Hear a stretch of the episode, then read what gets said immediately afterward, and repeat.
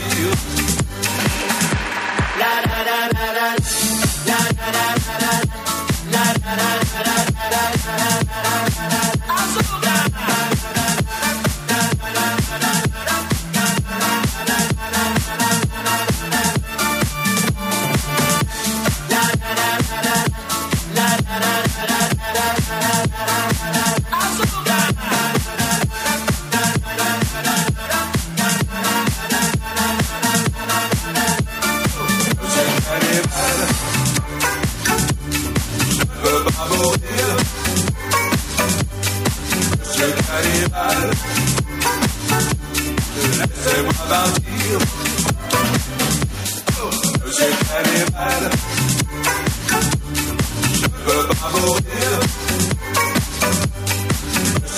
llevar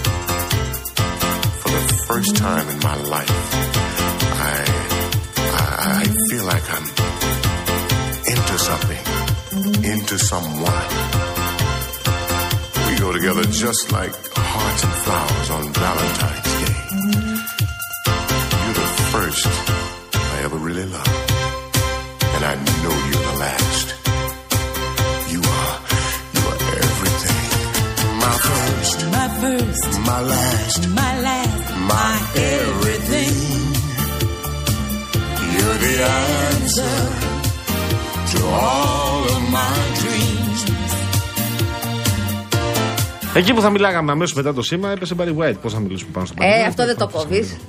Τον αφιερώνουμε σε εσάς που αντιμετωπίζετε εξαιρετικά. Ε, είναι μια εξαιρετικά δύσκολη κατάσταση αυτή στο κατερχόμενο κάτω από την Καλυφτάκη, περίπου 2 χιλιόμετρα. Ξεκινάνε τα προβλήματα. Βλέπω ότι πηγαίνουν έτσι μέχρι και περίπου μισό χιλιόμετρο μετά τη γέφυρα της μεταμόρφωσης. Μετά έχετε πυκνή ροή και έτσι ε, ο δρόμος φαίνεται να είναι ανοιχτός. Οπότε υπομονή να περάσετε εκείνη τη δυσκολία. Στο ανερχόμενο μικρά τα προβλήματα κατά διαστήματα τα οποία ξεκινούν όμως ψηλά από ό,τι βλέπω από το ύψος του περιστερίου. Και πάνε ε, έτσι για λίγα χιλιόμετρα. Κουράγιο, παιδιά. Γυρνάτε. Στην Κυφυσία είναι πιο δύσκολα τα πράγματα, νομίζω. Ε, φορτώνει η Κυφυσία σε τέτοιες ώρες για τις επόμενες δύο ώρες. Ε, η υπομονή Δευτέρα είναι σήμερα, πρώτη μέρα της εβδομάδας. Κουράγιο, βρε παιδιά. Εγώ το βάζω ως έτοιμα προς μια μελλοντική κυβέρνηση Ναι. να δημιουργηθεί ένα 24ωρο buffer μεταξύ Κυριακής και Δευτέρας. Ναι. Ή Ναι. πρώτη εργάσιμη της εβδομάδας να είναι η Τρίτη. Ναι, και να είναι η τελευταία πέ- η Πέμπτη. Εγώ μπαίνω και στην Παρασκευή, σε πλαίσιο Α, και με μπαίνεις στην Παρασκευή. Παρασκευή. Δεν θέλω να είμαι υπερβολική. Το διαπραγματεύεσαι δηλαδή; Ναι, ναι, ναι, ναι, ναι. Είσαι πρόθυμη για συμβιβασμού δηλαδή; Είμαι πρόθυμη να κάτσω στο τραπέζι της συζήτησης. Έτσι, ιδέες δείχνω. Βέβαια, μπορεί η κυβέρνηση να μου πατήσει μια επιστολή απαξιωτική, δεν ξέρεις. Λες να σου έρθει καμιά; Καμία. Δεν πιστεύω να θες να αλλάξεις και το όνομα της ημέρας. ή το σύμβολο. Είναι το σύμβολο της ημέρας. το Δέλτα της Δευτέρας. Να το κάνουμε, λέει, τι να το κάνουμε. Να το κάνουμε. D. Όχι. Τι. Δεν ξέρω, δεν έχω μπει, δεν έχω εμβαθύνει. Αλλά αν ο κόσμος μου πει κάτι διαφορετικό, εγώ θα τον ακούσω.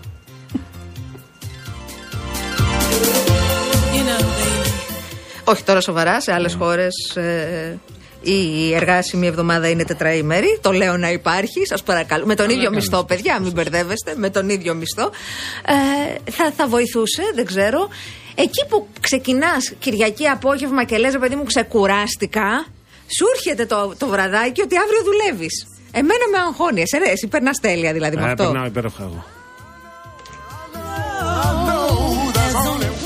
Φίλος δεν πιάνεσαι, ρε Όχι, δεν πιάναμε με τίποτα. Τέλος πάντων, είστε συντονισμένες και συντονισμένοι στο Real FM. Θα μου τον πνίξετε Ε, μα, τον άνθρωπο. Ξεκινήσατε, τι. Στους 97 και 8 η κυρία Μαρία Ψάλτη είναι στην κονσόλα του ήχου. Η κυρία Βάσια Κούτρα βρίσκεται στο τηλεφωνικό κέντρο. Αναμένει τα τηλεφωνήματά σας στο 211-200-8200 και εμείς περιμένουμε τα email σας στο studio.papakirialfm.gr και τα SMS σας, real και ενώ το μήνυμά σας και αποστολή στο 19600. Ο Γιώργος Παγάνης στο μικρόφωνο. Αναστασία Γιάμαλη στα άλλο μικρόφωνα. Μέχρι τις 7 θα είμαστε μαζί. Έχουμε να πούμε πολλά. Δεν μας αφήνουν και να γιάσουμε. Ξέρετε, εγώ ήθελα μια χαλάρη Δευτερούλα, αλλά Από πού θες να αρχίσω; Ήρθε η ώρα να μιλήσω. θα σπάσεις τη σιωπή σου; Θα τη σπάσω. Για ξεκινά. Τι, να, τι, να- από τι να ξεκινήσω, ρε παιδάκι μου; Τι να πρωτοπιάσεις δηλαδή; Θες να πιάσουμε. Έχεις μπόλικα πράγματα να πεις για το ΣΥΡΙΖΑ γιατί είναι το, το ρεπορτάζ που κάνεις. Έκανα, έκανα. Τώρα έκανα. παρίσταμε και χαιρετίζω. Ναι. λοιπόν, αυτή η ιστορία με, το, με τους παλαιοχριστιανούς. Α, Μάλιστα. επειδή έχει σε δεύτερο συνθετικό το χριστιανούς, δεν σημαίνει ότι είναι καλό, παιδιά. Ας ξεκινήσουμε από αυτό. Για πες. Ναι. Ε, Μπορείς, αν θες, να ζήσεις ένα λαγούμι 30 μέτρα βάθος. Μπορείς να ζήσεις μέσα σε μια σπηλιά. Μπορείς να ζήσεις πάνω στη φύση παρέα με τους λύκους. Όπως θες μπορείς να ζήσεις, αλλά όταν έχεις παιδιά μαζί σου, είσαι υποχρεωμένος, παύλα υποχρεωμένη, να τηρήσει κάποιους κανόνες, διότι τα παιδιά δεν τα ρώτησες. Ισχύουν οι κανόνες που ισχύουν και για τις υπόλοιπες οικογένειες. Όταν έχεις ένα παιδί, οφείλεις να του εξασφαλίσεις υγεία, ε, φαγητό, διατροφή δηλαδή, στέγη, ασφάλεια. Αυτά είσαι υποχρεωμένος ως πατέρας, ως μητέρα. Εάν θεωρείς ότι ακολουθείς ένα δρόμο που σε φέρνει πιο κοντά στο Θεό, είναι δικαίωμά σου. Και για σένα, και αν και η συμβία σου, η σύζυγός σου ή ο. Είναι σύμφωνοι με είναι αυτό. σύμφωνοι με αυτό, έχει καλώς. Τα παιδιά όμως οφείλεις να τα σέβεσαι. Και αν δεν μπορείς, ειδοποιείς τις υπηρεσίες και επιλαμβάνονται. Και εδώ είναι λοιπόν άλλη μια ιστορία. Και κλείνω εδώ την εισαγωγή. Οι υπηρεσίες θα έπρεπε να γνωρίζουν. Από ό,τι μαθαίνω, γνωρίζουν για την ύπαρξη άλλων τεσσάρων οικογενειών σε αυτή την κατάσταση. Ναι. Σε άλλες περιοχές στην Ελλάδα, στην επικράτεια. Θεωρώ μεγάλη αστοχία ότι δεν έχουν επιληφθεί οι υπηρεσίες. Βρε Γιώργο μου, να το συνδέσω λίγο με την κουβέντα που είχαμε το προηγούμενο δίμηνο.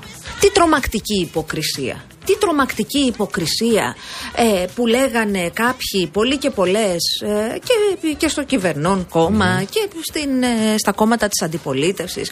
Όχι γιατί ε, δεν θέλουμε να έχουν δικαίωμα στην τεκνοθεσία τα, τα ομόφυλα ζευγάρια, γιατί έχουμε στο μυαλό μας το καλό των παιδιών. Και να σου οι έρευνες ότι δεν παθαίνουν τίποτα. Τα παιδιά μια χαρά είναι άμα μεγαλώνουν σε σπίτια με αγάπη. Και να σου η, η, η ψυχιατρική εταιρεία να λέει ότι σταματήστε να λέτε βλακίες που τελικά καταλήγουν να είναι κακοποιητικές για τα ομόφυλα άτομα. Και έρχεται το Σαββατοκύριακο σκάει αυτή η είδηση ότι κάποιοι άνθρωποι πάρα πολύ straight και πάρα πολύ χριστιανοί σύμφωνα με τα λεγόμενά τους είχαν παιδιά σε σπηλιά. Τα οποία παιδιά δεν πήγαιναν καν σχολείο. Και είναι απλά Παρασκευή, Σάββατο, Κυριακή, Δευτέρα. Και αυτό δεν συνέβη ξαφνικά εν μία νυκτί. Συμβαίνει χρόνια. Και είναι οκ. Γιατί δεν ξέρω, γιατί αυτή είναι straight ζευγάρι και μπορούν να κάνουν με τα παιδιά τους ό,τι επιθυμούν, να μην τα στέλνουν στο σχολείο. Και μετά έρχεται το άλλο επιχείρημα. Ναι, αλλά για τους Ρωμά, ας πούμε, δεν λέτε. Λέμε και για τους Ρωμά. Λέμε για όλους. Η θέση των παιδιών είναι στο σχολείο. Ναι. Τουλάχιστον μέχρι να ολοκληρώσουν την υποχρεωτική εκπαίδευση. Δεν έχω καμία αντίρρηση σε ό,τι είπες. Καμία απολύτως. Ε, βάζω εμφατικά από ό,τι λένε άνθρωποι οι οποίοι επισκέφθηκαν το, τη σημερινή τοποθεσία ότι είναι περίπου 6 χιλιόμετρα από μια πολύ δημοφιλή επίσης περιοχή που την ε, επισκέπτονται όλοι και εγώ την έχω επισκεφτεί, ενδεχομένως και εσύ. Όλοι και έχουμε πολλοί πάει από προς τα εκεί. τους φίλους φίλους που μας μας ακούνε. Στα 6 χιλιόμετρα. Ε, δεν είναι δυνατό να μην γνωρίζει ο, κανένας καμία αμ, υπηρεσία. Δεν Αυτό μπορεί. ο Δήμος μπορεί. δεν είχε κοινωνική υπηρεσία. Βγαίνει σήμερα, συγγνώμη, Παρακαλώ. ότι ο συγκεκριμένος πατέρας εργάζεται, λέει, σε έναν άλλο Δήμο στην Εύβοια και εργάζεται, λέει, με τηλεργασία. Εγώ δεν ξέρω, είχε ηλεκτρισμό εκεί ο άνθρωπος αυτός. Είχαν κάτι φωτοβολταϊκά για να, για να έχουν στοιχειώδε φως.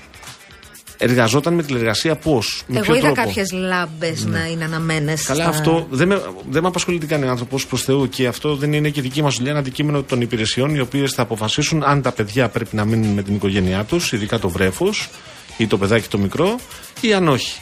Αλλά ένας κύριος, ο οποίος είναι σε τηλεργασία για μεγάλο χρονικό διάστημα, από ό,τι καταλαβαίνω, ε, και ζει εκεί που ζει και εργάζεται σε ένα δήμο αρκετά χιλιόμετρα από εκεί που, που ζει με την οικογένειά του. Έχει ελεγχθεί, ρε παιδί μου, στην υπηρεσία του πηγαίνει, πληρώνεται, αμείβεται. Δηλαδή αυτό το παιδάκι εκεί που θέλει γάλα, του το εξασφαλίζουν. Αυτά είναι ερωτήματα που τίθενται. Δεν τα βάζουμε εμείς, δεν είμαστε ούτε εισαγγελείς, ούτε κοινωνική λειτουργία, ούτε αστυνομική. Οι αρμόδιες υπηρεσίες. Χθες έγινε πάντως μια απόπειρα να βρουν τα παιδιά. Ε, α, φαίνεται, φέρεται να τους είπε ότι τα έχει σε ασφαλές μέρος με τη μητέρα τους. Είχε νομίζω μαζί του το 15χρονο μόνο. Και τον μάζεψαν οι αστυνομικοί και τον ε, πήγαν στα, στα κρατήρια. Αυτή είναι η ιστορία. Τώρα, καθένας, καθεμιά μπορεί να έχει άποψη. Είναι προφανές ότι το συζητάμε. Να συμφωνήσουμε ότι στα παιδιά δεν πρέπει να εφαρμόζουμε όποια θυσία, παύλα, επιλογή ε, έχουμε εμείς αποφασίσει για τον εαυτό μας. Τα παιδιά έχουν κηδεμόνες. Ε, οι κηδεμόνες είναι υπεύθυνοι ε, για, το, για το να προστατεύουν τα παιδιά όταν τα παιδιά δεν προστατεύονται, όταν τα παιδιά στερούνται βασικών δικαιωμάτων τους και δικαίωμα είναι το σχολείο σε αυτές τις ηλικίες. Πέρα από μια κανονική στέγη, πέρα από ένα κανονικό φαγητό, είναι και το δικαίωμα στη μόρφωση. Δεν είναι υποχρέωση, είναι δικαίωμα, επαναλαμβάνω. Γιατί για πάρα πολλά χρόνια, για πολλές δεκαετίες στη χώρα μας, η μόρφωση είναι το σκαλοπάτι εκείνο που δημιουργεί ή δημιουργούσε μέχρι πρώτη κοινωνική κινητικότητα, να μπορείς δηλαδή να φτιάξεις τη ζωή σου καλύτερη από αυτό που ξεκινάει από αυτό που σου έδωσε στο σπίτι σου, τότε λοιπόν είναι υποχρέωση της πολιτείας να παρεμβαίνει. Ε, δεν καταλαβαίνω πώς φτάσαμε ε, το 2024 να μιλάμε για κόσμο που ζει σε λαγούμια και σπηλιές ε, και να είναι αυτό ok και να είναι επιλογή του. Όχι, κάποια πράγματα δεν είναι επιλογή. Ναι, όπως εδώ ο φίλος υπογράφει ω Ρωμιός Χριστιανός, υποθέτω ότι κάνει πλάκα τώρα. Ο φίλος αυτός λέει: Εγώ είμαι Ρωμιό και Χριστιανός, δεν αναγνωρίζω την Ελλάδα σας. δικαίωμά σου. Δικαίωμά σου είναι. Αν έχεις παιδάκια όμως και έχεις αποφασίσει να τα βάλεις σε αυτή την άσκηση, ε, με συγχωρείς, αλλά εκεί δεν είναι δικαίωμά σου. Εκεί πρέπει να ενημερώσεις αρμόδιες υπηρεσίες και να πεις ότι κοιτάξτε, εγώ έχω σκοπό να ζήσω μέσα σε ένα λασπόλουτρο, ας πούμε, ή μέσα σε μια σπηλιά. Τι προβλέπετε για τα παιδιά; Έτσι, αν ε, αν ε, θεωρείς ότι εσύ πρέπει να κάνεις αυτή την επιλογή, δεν ισχύει το ίδιο για τα παιδιά σου. Το ίδιο ισχύει για όλα τα παιδιά τα οποία ζουν στην ε, επικράτεια, έτσι. Το ίδιο ισχύει. Υπάρχει υποχρεωτική εκπαίδευση, είναι μέχρι την τρίτη γυμνασίου ε, και θα έπρεπε όλα τα παιδιά που ζουν εδώ, δεν με νοιάζει τι χρώμα έχουν, τι θρησκεία έχουν, ε, τι φύlo έχουν, τι σεξουαλικό προσανατολισμό, δεν με νοιάζει τίποτα από όλα αυτά. Οφείλουν να πηγαίνουν στο σχολείο Μάλιστα. τους. Ο κύριος που υπογράφει ως τώρα Βασιλάκης λέει: Υπάρχουν άπειρες οικογένειες με προβλήματα μέσα στο κέντρο της πόλης και το παίζετε επαναστάτες στα μικρόφωνα υποκριτές. Τίποτα το επαναστατικό δεν έχει αυτό που είπαμε. Ναι. Αυτό τώρα, αν ισχύει για μας ή και ισχύει και για εσά. Εάν ξέρετε για τις οικογένειες αυτές, ενημερώστε τις αρμόδιες υπηρεσίες. Είναι απλά τα πράγματα. Εάν ξέρετε για παιδιά τα οποία κάθε μέρα εκτίθεται σε κίνδυνο ή εκτίθεται στην πείνα, οφείλετε και γνωρίζετε συγκεκριμένα πράγματα να ενημερώσετε τις αρμόδιες υπηρεσίες. Είναι τόσο απλό. Καταλάβατε, κύριε Βασιλάκη. Τώρα, για αυτά τα μηνύματα και για άλλα, θέλω να πω κάτι. Και μετά δεν να λες. περάσουμε στο θέμα που θέλουμε να συζητήσουμε. Ε, διαπιστώνω ότι και στη χώρα μας όπως και σε άλλες χώρες επίσης στη Δύση γίνεται μια ε, κουβέντα και κάποιοι σε αυτή την κουβέντα έχουν ε, ενδεχομένως παρακολουθούν έτσι με μια χαρούλα τα όσα συμβαίνουν στη Ρωσία δηλαδή τις περιπτώσεις του ευνίδιου θανάτου όπως μεταδίδουν τα μέσα εκεί αναφέρομαι βεβαίως στον αντικαταστατικό τον, Ναβάλνη. τον Ναβάλνη ο οποίος ε, βρέθηκε νεκρός ενώ οι αναφορές από τον πολικό λύκο, το σοφρονιστικό κατάστημα που τον κρατούσαν εκεί στη Σιβηρία, ήταν ότι εκείνη την ημέρα το πρωί ήταν υγιής. Η οικογένειά του καταγγέλει ότι δηλητηριάστηκε με το Novichok. Ένα δηλητήριο συγκεκριμένο.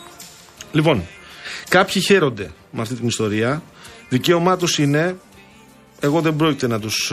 Δεν θα τους μέμφω. Θα πω όμως το εξής. Δεν τους μέμφωμαι γι' αυτό. Δεν τους μέμφωμαι. Θα πω το εξής. Ε, αυτό είναι ολοκληρωτισμό καθαρός. Θέλετε να το πιστέψετε, δεν θέλετε, δικαίωμά σας είναι. Είναι ολοκληρωτισμό να ετοιμάζεται η Ρωσία για εκλογές τον Μάρτιο και να είναι υποψήφιος μόνο ένας. Αυτός ο οποίος είναι σήμερα και πρόεδρος. Και οι άλλοι που ενδεχομένως θα μπορούσαν να διεκδικήσουν την ε, Προεδρία της Ρωσίας είτε να βρίσκονται στη φυλακή είτε να βρίσκονται στο εξωτερικό. Θέλετε να γελάτε με αυτό, είναι δικαίωμά σας. Επίσης, ο ολοκληρωτισμό είναι όταν κάποιος ή κάποιοι διαφωνούν με την άποψη που μπορεί να εκφράσει η Αναστασία ή ο Γιώργος ή η Μαρία ή ο Κώστας ή η Ελένη ή η Δέσποινα να επιτίθενται στο σπίτι τους. Είναι και αυτό ο ολοκληρωτισμός. Είναι μια μορφή ολοκληρωτισμού. Κατά την άποψή μου, τον, τον ολοκληρωτισμό οφείλουμε να τον αποβάλουμε από την κοινωνία μας. Και ο μόνος τρόπος για να το πράξουμε αυτό, κατά την άποψή μου, είναι το ελεύθερο πνεύμα. Και ο μόνος τρόπος για να πατήσουμε στα πόδια, στα πόδια μας και να πούμε τέλος ο φόβος, τέλος ο φόβος απέναντι σε κάθε ολοκληρωτικό νου, σκέψη, μυαλό είναι να πούμε δεν φοβόμαστε, είμαστε όρθιοι, λέμε την άποψή μας, υποστηρίζουμε την άποψή μας με σεβασμό και δεν φοβόμαστε. Επειδή μιλάς για ολοκληρωτισμό, αυτό που έκαναν αυτοί Διαβάζω και μια πολύ ενδιαφέρουσα α, ανακοίνωση της ε, ΟΗΕΛΕ εδώ. Ε, το homeschooling, αυτό το, το δεν στέλνω το παιδί μου στο σχολείο γιατί θεωρώ ότι του διδάσκει βλακίες και θα το μάθω εγώ, πέραν από παράνομο που είναι. Είναι και κλασικό δείγμα ολοκληρωτικής λογικής. Μόνο εγώ έχω το δίκιο. Εγώ θα προσφέρω στο παιδί μου την παιδεία που θεωρώ και βέβαια θα το έχω ένα παιδί ακοινώνητο. Γιατί είναι ένα παιδί το οποίο δεν θα έρχεται σε επαφή με άλλα παιδάκια, με τις διαφορές, με τις ομοιότητες, με τα τερτύπια, τα καλά και τα άσχημα της εκάστοτε ηλικίας. Έχει πάρα πολύ ενδιαφέρον επιμένω η ανακοίνωση της ε, ΟΗΕΛΕ ε, είναι η Ομοσπονδία Ιδιωτικών Εκπαιδευτικών Λειτουργών Ελλάδας η οποία λέει ότι τουλάχιστον 200 με 300 παιδιά κυρίως από εύπορες οικογένειες που σχετίζονται με τον παραθρησκευτικό χώρο διδάσκονται παράνομα στο σπίτι τους ε, αναφέρει ότι αυτό το φαινόμενο δεν είναι ούτε πρωτόγνωρο ούτε άγνωστο στην κυβέρνηση και τις αρχές. Θυμίζει προηγούμενη υπόθεση από το 17, όπου η οικογένεια δεν έστελνε τα παιδιά σχολείο λόγω αντιρρήσεων για το εκπαιδευτικό σύστημα, λόγω της θρησκευτικής τους πεποίθησης. Λοιπόν, έχει πάρα πολύ ενδιαφέρον αυτό και έχει πάρα πολύ ενδιαφέρον πράγματι να ξεκινήσει μία έρευνα. Γιατί αυτά τα παιδιά, το ερώτημα είναι αν δίνουν τελικά εξετάσει μέσω κάποιου σχολείου, πώς δίνουν και ούτω καθεξής. Λοιπόν, ε, Στη χώρα μας το homeschooling είναι απολύτως παράνομο. Ε, σε άλλες χώρες που συμβαίνει όπως στην Αμερική συμβαίνει ακριβώς σε τέτοιες οικογένειες ε, υπερσυντηρητικές στην καλή περίπτωση που έχουν περίεργες διασυνδέσεις στην κακή περίπτωση ε, η κατοίκον διδασκαλία προκαλεί πολύ σοβαρά προβλήματα στην ανάπτυξη του χαρακτήρα και της, ε, του, του, του ατόμου του εκάστοτε ατόμου. Τα λέω αυτά να υπάρχουν γιατί πάρα πολλούς υπερασπιστές έχει βρει αυτή η υπόθεση mm. και τύπου τις σας ενοχλούν εσάς. Ε, επιμένω, το παλαιοχριστιανή, επειδή έχει χριστιανή δεύτερο συνθετικό, δεν σημαίνει ότι είναι καλό. Αντιθέτως, μπορεί να είναι και πολύ επικίνδυνο. Απλά λέω. Τώρα πετάχτε το. Τώρα στην άλλη πολιτική επικαιρότητα περιμένουμε αύριο τους αγρότες. Θα συνδεθούμε σε λίγο με τον ε, κύριο Αληφτήρα να μας πει τι ετοιμάζει. Η κάθοδος ακριβώς. Η επικείμενη κάθοδος η αυριανή. Με ποιο τρόπο θα γίνει, θα γίνει με τρακτέρ, θα γίνει με λεωφορεία, θα γίνει. Αυτά θα τα, θα τα μάθουμε, θα προσπαθήσουμε, θα ρωτήσουμε τον Και αν θα υπακούσουν στις ε, οδηγίες, γιατί έχει επιχειρηθεί να υπάρχει μια επικοινωνία. Οι πληροφορίες πάντως ότι η πρόταση που συζητούν οι αγρότες, εμείς θα ρωτήσουμε τον κύριο Αλευθύρα, είναι να ε, έρθουν τα τρακτέρ το ένα πίσω από το άλλο σε μια διάταξη, διάταξη στην εθνική, από το Κάστρο προς την Αθήνα, στη δεξιά λωρίδα και να επιτρέπουν την κίνηση των γιοταχή και των φορτηγών στις άλλες δύο λωρίδες. Κάτω βέβαια ότι δεν είναι η ίδια η ταχύτητα που κινούνται τα. Εσύ Όχι. θα μου πεις, ξέρεις καλύτερα. Η δεξιά λωρίδα προφανώς ναι. δεν θα μπορείς να το Όπως και να έχει, δηλαδή θα υπάρχει εκεί. δυσκολία, ναι. δεν θα είναι απλό. Αλλά αυτό με την προπόθεση ότι συνενεί και η αστυνομία έτσι. Δηλαδή θα πρέπει να γίνουν συνεννοήσεις τώρα σε αυτό. Έτσι. Λοιπόν. Άρης, η εξουσία σας δεν είναι ολοκληρωτισμό, φασιστοδημοκράτε. Άκου, Άρη μου, γλυκιά μου, Άρη ποια είναι η εξουσία μας ακριβώς και τι εσύ διεκδικείς ε, στη θέση των δημοσιογράφων. Τι θα ήθελες στη θέση των δημοσιογράφων. Διότι βλέπω ότι είσαι πολύ εκνευρισμένος ε, με τον ορισμό που έδωσα του ολοκληρωτισμού. Αμφισβητείς εσύ ότι είναι ε, διαρκής απειλή; Αμφισβητείς ότι υπάρχει ανατροπία εγκατεστημένη σε νοσηρά μυαλά; Αμφισβητείς δηλαδή ότι ο ολοκληρωτισμός δεν συνάδει με το 2024. Και τι άλλο μπορεί να είναι ένας άνθρωπος ο οποίος κρατείται και αποτελεί ενδεχομένως μια απειλή για τον σημερινό πρόεδρο και κρατείται στις φυλακές της Σιβηρίας και έχει επιχειρηθεί ο θάνατός του με ε, ένα δηλητήριο δραστικότατο. Τι άλλο μπορεί να είναι η εξαφάνισή του; Ούτε τη σωρό του δεν δώσανε λέει στους συγγενείς του.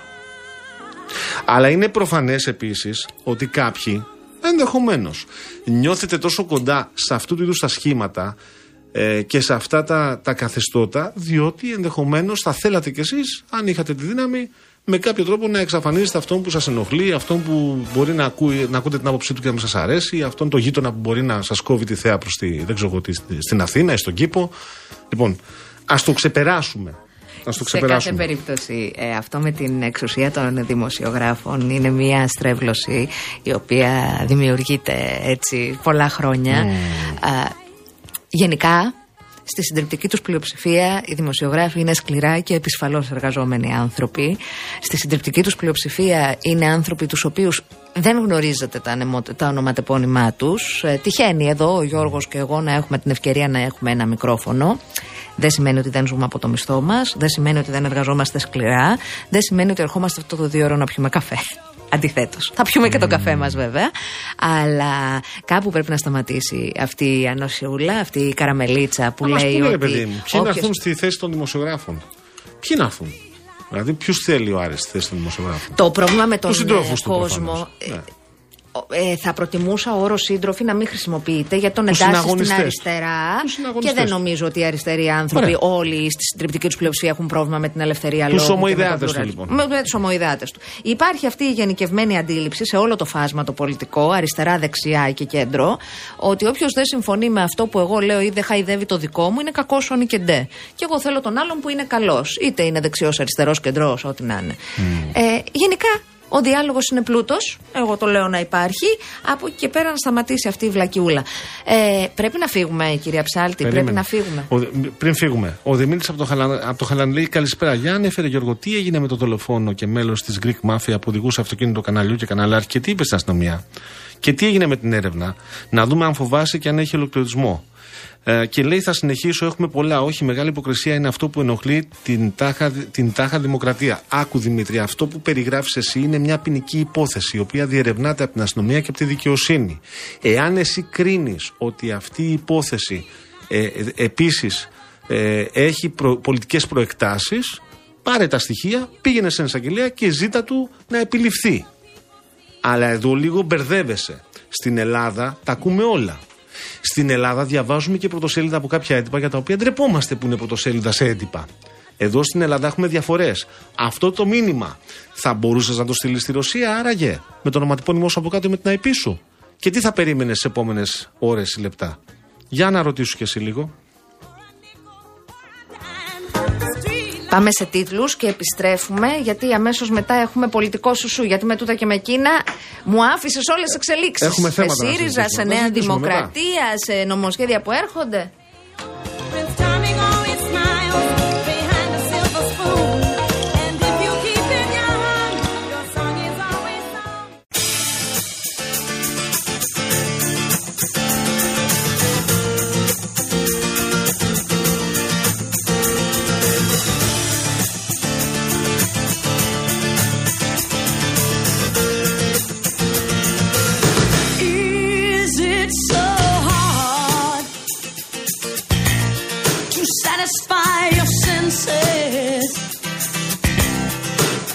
Found out to love me. You have to climb some fences, scratching and crawling along the floor to touch you. And just when it feels right, you say you found someone to hold you. Does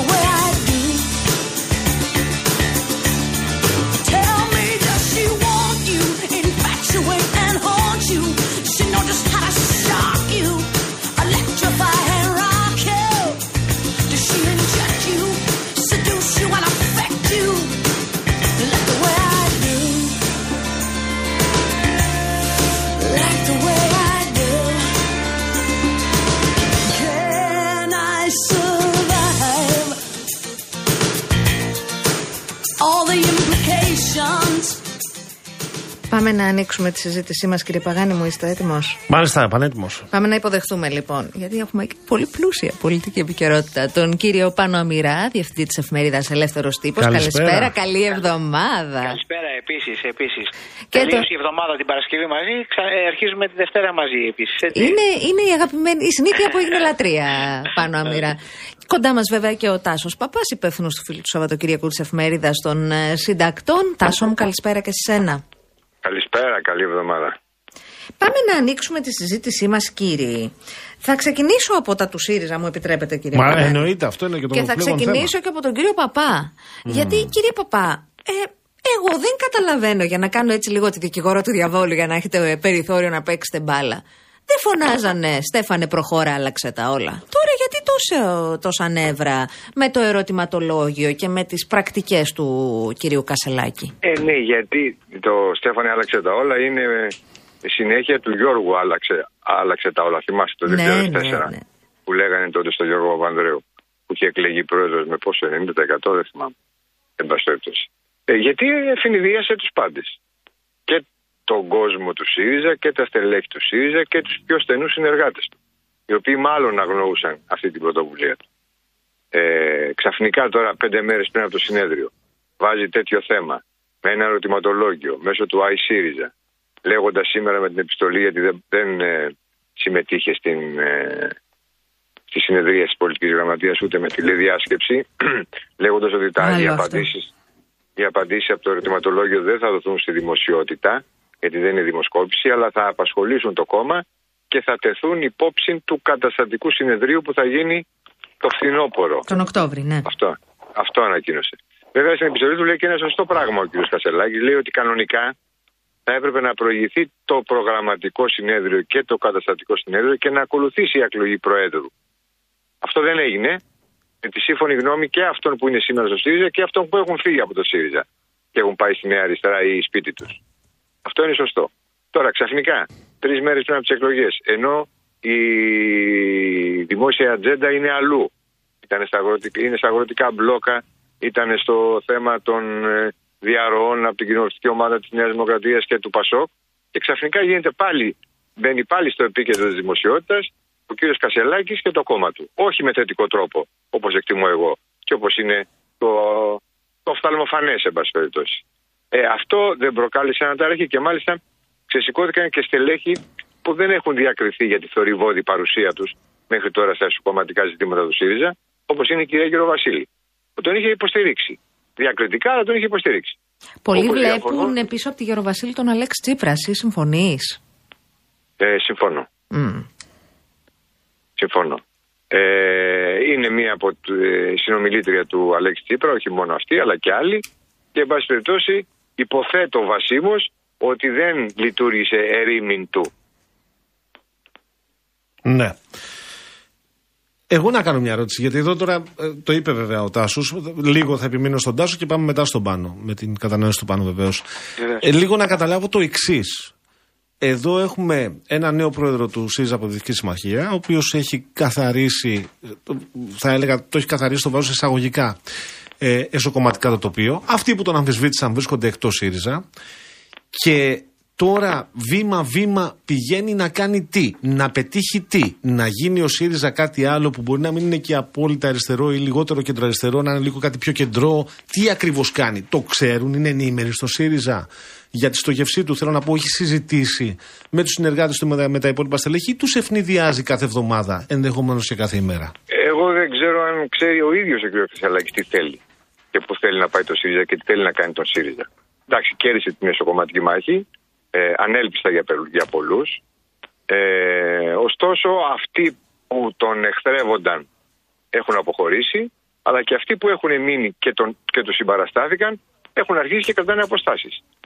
Είναι, είναι χθεσινή σύμμαχοι αυτοί. Εγώ δεν θα πω φίλοι, αλλά σύμμαχοι ήταν. Βέβαια, κατά κάποιο τρόπο είναι Μόνο συνεργοί. συμμαχοί, συνεργοί είναι. Να με, Ναι, ναι, έχει μπράβο. δίκιο. Ωραία, συνεργοί. με, με τι στο μηχανισμό εξελέγει ο κύριος Κασαλάκης; Μα εδώ υπάρχουν τα κόμματα. Ε, έχουν κάποιες δομές, κάποιες λειτουργίες, κάποια όργανα.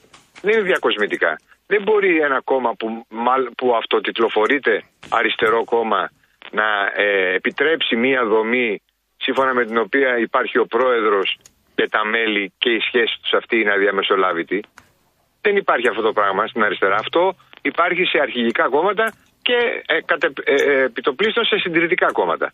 Αρχηγικά κόμματα που δεν, είναι κατά, που δεν ήταν κατά ανάγκη μόνο συντηρητικά έτσι, γιατί και το Πασόκ αρχηγικό κόμμα ήταν την εποχή του Ανδρέα Παπανδρέου.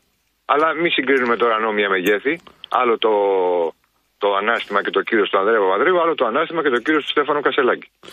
Πάνω, μοιράσει τι βλέπεις; Ε, έτσι μου θυμίζει η κατάσταση που επικρατεί έτσι τις τελευταίες ώρες ε, στο ΣΥΡΙΖΑ μου θυμίζει ε, τις ε, ποδοσφαιρικές ομάδες της διοικήσεις που συσκέπτονται και εξετάζουν αν θα πρέπει να αλλάξουν προπονητή μεσούς της περίοδου ή να, να συνεχίσουν μέχρι τη λήξη του πρωταθλήματος ή μέχρι τον Ολυμπιακό μιλάς Γενικώς, γενικώς πάντα σε, όταν, βρίσκονται σε, όταν δεν πάνε καλά τα πράγματα γίνονται συμβούλια για να δουν τι, τι έχει γίνει.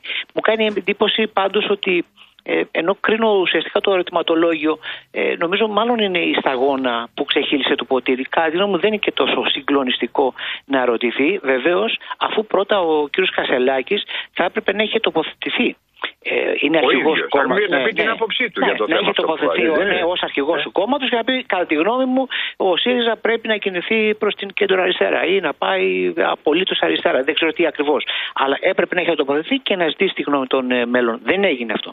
Αλλά μου κάνει εντύπωση το εξής όταν είναι 17 μέλη από τα 21, ε, τα οποία ουσιαστικά ζήτησαν τη σύγκληση του, του Συμβουλίου, μου κάνει εντύπωση πόσο γρήγορα ε, χάνει συμμάχους ο κύριος ε, Κασελάκης, ξεμένει από υποστηρικτές. Και δεν είναι αφύσικο. Όταν, για παράδειγμα, Τάσο στην εκδήλωσή σας που διοργανώσατε ε, με επιτυχία την προηγούμενη εβδομάδα ε, μέχρι 24 ε, ώρες πριν γίνει έλεγε ότι θα είναι η χορύπαση και όλα τα στελέχη ε, στοιχήθηκαν πίσω από αυτή την άποψη και βρέθηκε στην πρώτη γραμμή. Εκτέθηκαν, ε, βγήκαν offside για να συνεχίσω τους ποδοσφαιρικούς Τους έχει αδειάσει πολλές φορές εννοείς. Έτσι ακριβώς, mm. επομένως χάνει υποστηρικτές σε επίπεδο στελεχειακό και βεβαίως χάνει την βάση. Γιατί στις δημοσκοπήσεις δεν έδωσε καμία προοπτική έτσι ανόδο αντιθέτως βλέπουμε τα, τα ποσοστά του ΣΥΡΙΖΑ να υποχωρούν και επιπλέον ε, αυτά τα έχει η πολιτική. Όταν ε, ακόμα και στελέχη της αριστεράς έλεγαν ότι το καλοκαίρι έγινε η επιθετική εξαγορά του κόμματος, έτσι χαρακτήριζαν την εκλογική νίκη του κ. Κασελάκη και ε, η βάση του ΣΥΡΙΖΑ ε, εξέλεξε έναν πρόεδρο για τον οποίο, ένα πρόσωπο για τον οποίο δεν ήξερε το παραμικρό τώρα ε, δημιουργούνται αντιδράσεις και δημιουργούνται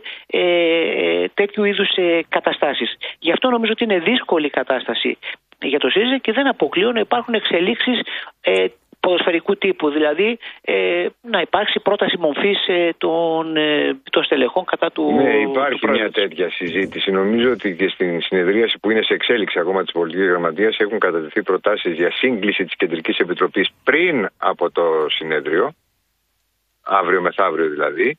Ε, εξετάζεται και το ενδεχόμενο κατάθεση πρότασης μορφής, πώς μπορεί τώρα να αμφισβητηθεί ένας ε, πρόεδρος που έχει εκλεγεί πριν από μερικούς μήνες, μόνο αν το ζητήσει το 50% των μελών της Κεντρικής Επιτροπής, 50 συν 1, οπότε πάνε σε έκτακτο συνέδριο με μοναδικό αντικείμενο την εκλογή νέου Προέδρου, όπου στη διαδικασία δεν αποκλείεται, δεν αποκλείεται να είναι υποψήφιος και αυτός που αμφισβητείται, έτσι. Ωραία ατμόσφαιρα. Πάρα πολύ ωραία ατμόσφαιρα. Πάρα πολύ ωραία ατμόσφαιρα. Λοιπόν, να μείνουμε στο θέμα, διότι Θες να πάμε τώρα; Πάμε τώρα πολύ γρήγορα. Πολύ γρήγορα. Να κάνουμε ένα πολύ μικρό διάλειμμα, να έχουμε μπροστά μας το χρόνο. Βέβαια, να θέσουμε και άλλα ερωτήματα. Εννοείται. Ναι, εγώ θέλω να ρωτήσω ναι, ποια είναι η πιθανότητα. Θα ρωτήσω και τους δύο. Εννοείται. Να βρεθεί ο κύριος Κασελάκης εκτός εκτός, ε, ε, θέσης να υποχρεωθεί δηλαδή να εγκαταλείψει, από ό,τι καταλαβαίνω τα πράγματα είναι έγκριθμα, ή αν παραμείνει, ποιες μπορεί να είναι οι συνέπειες της επόμενης μέρας. Και το λέω αυτό γιατί στα 17, σε αυτούς τους 17 που υπογράφουν, είναι πάρα πολύ, όπως είπαμε, συμμαχοί του, είναι και κάποιοι με μια απόσταση, είναι και αυτοί οι οποίοι έμειναν στο ΣΥΡΙΖΑ χωρίς όμως ε, να λάβουν θέση υπέρ του Στέφανου Κασελάκη μέχρι σήμερα που μιλάμε.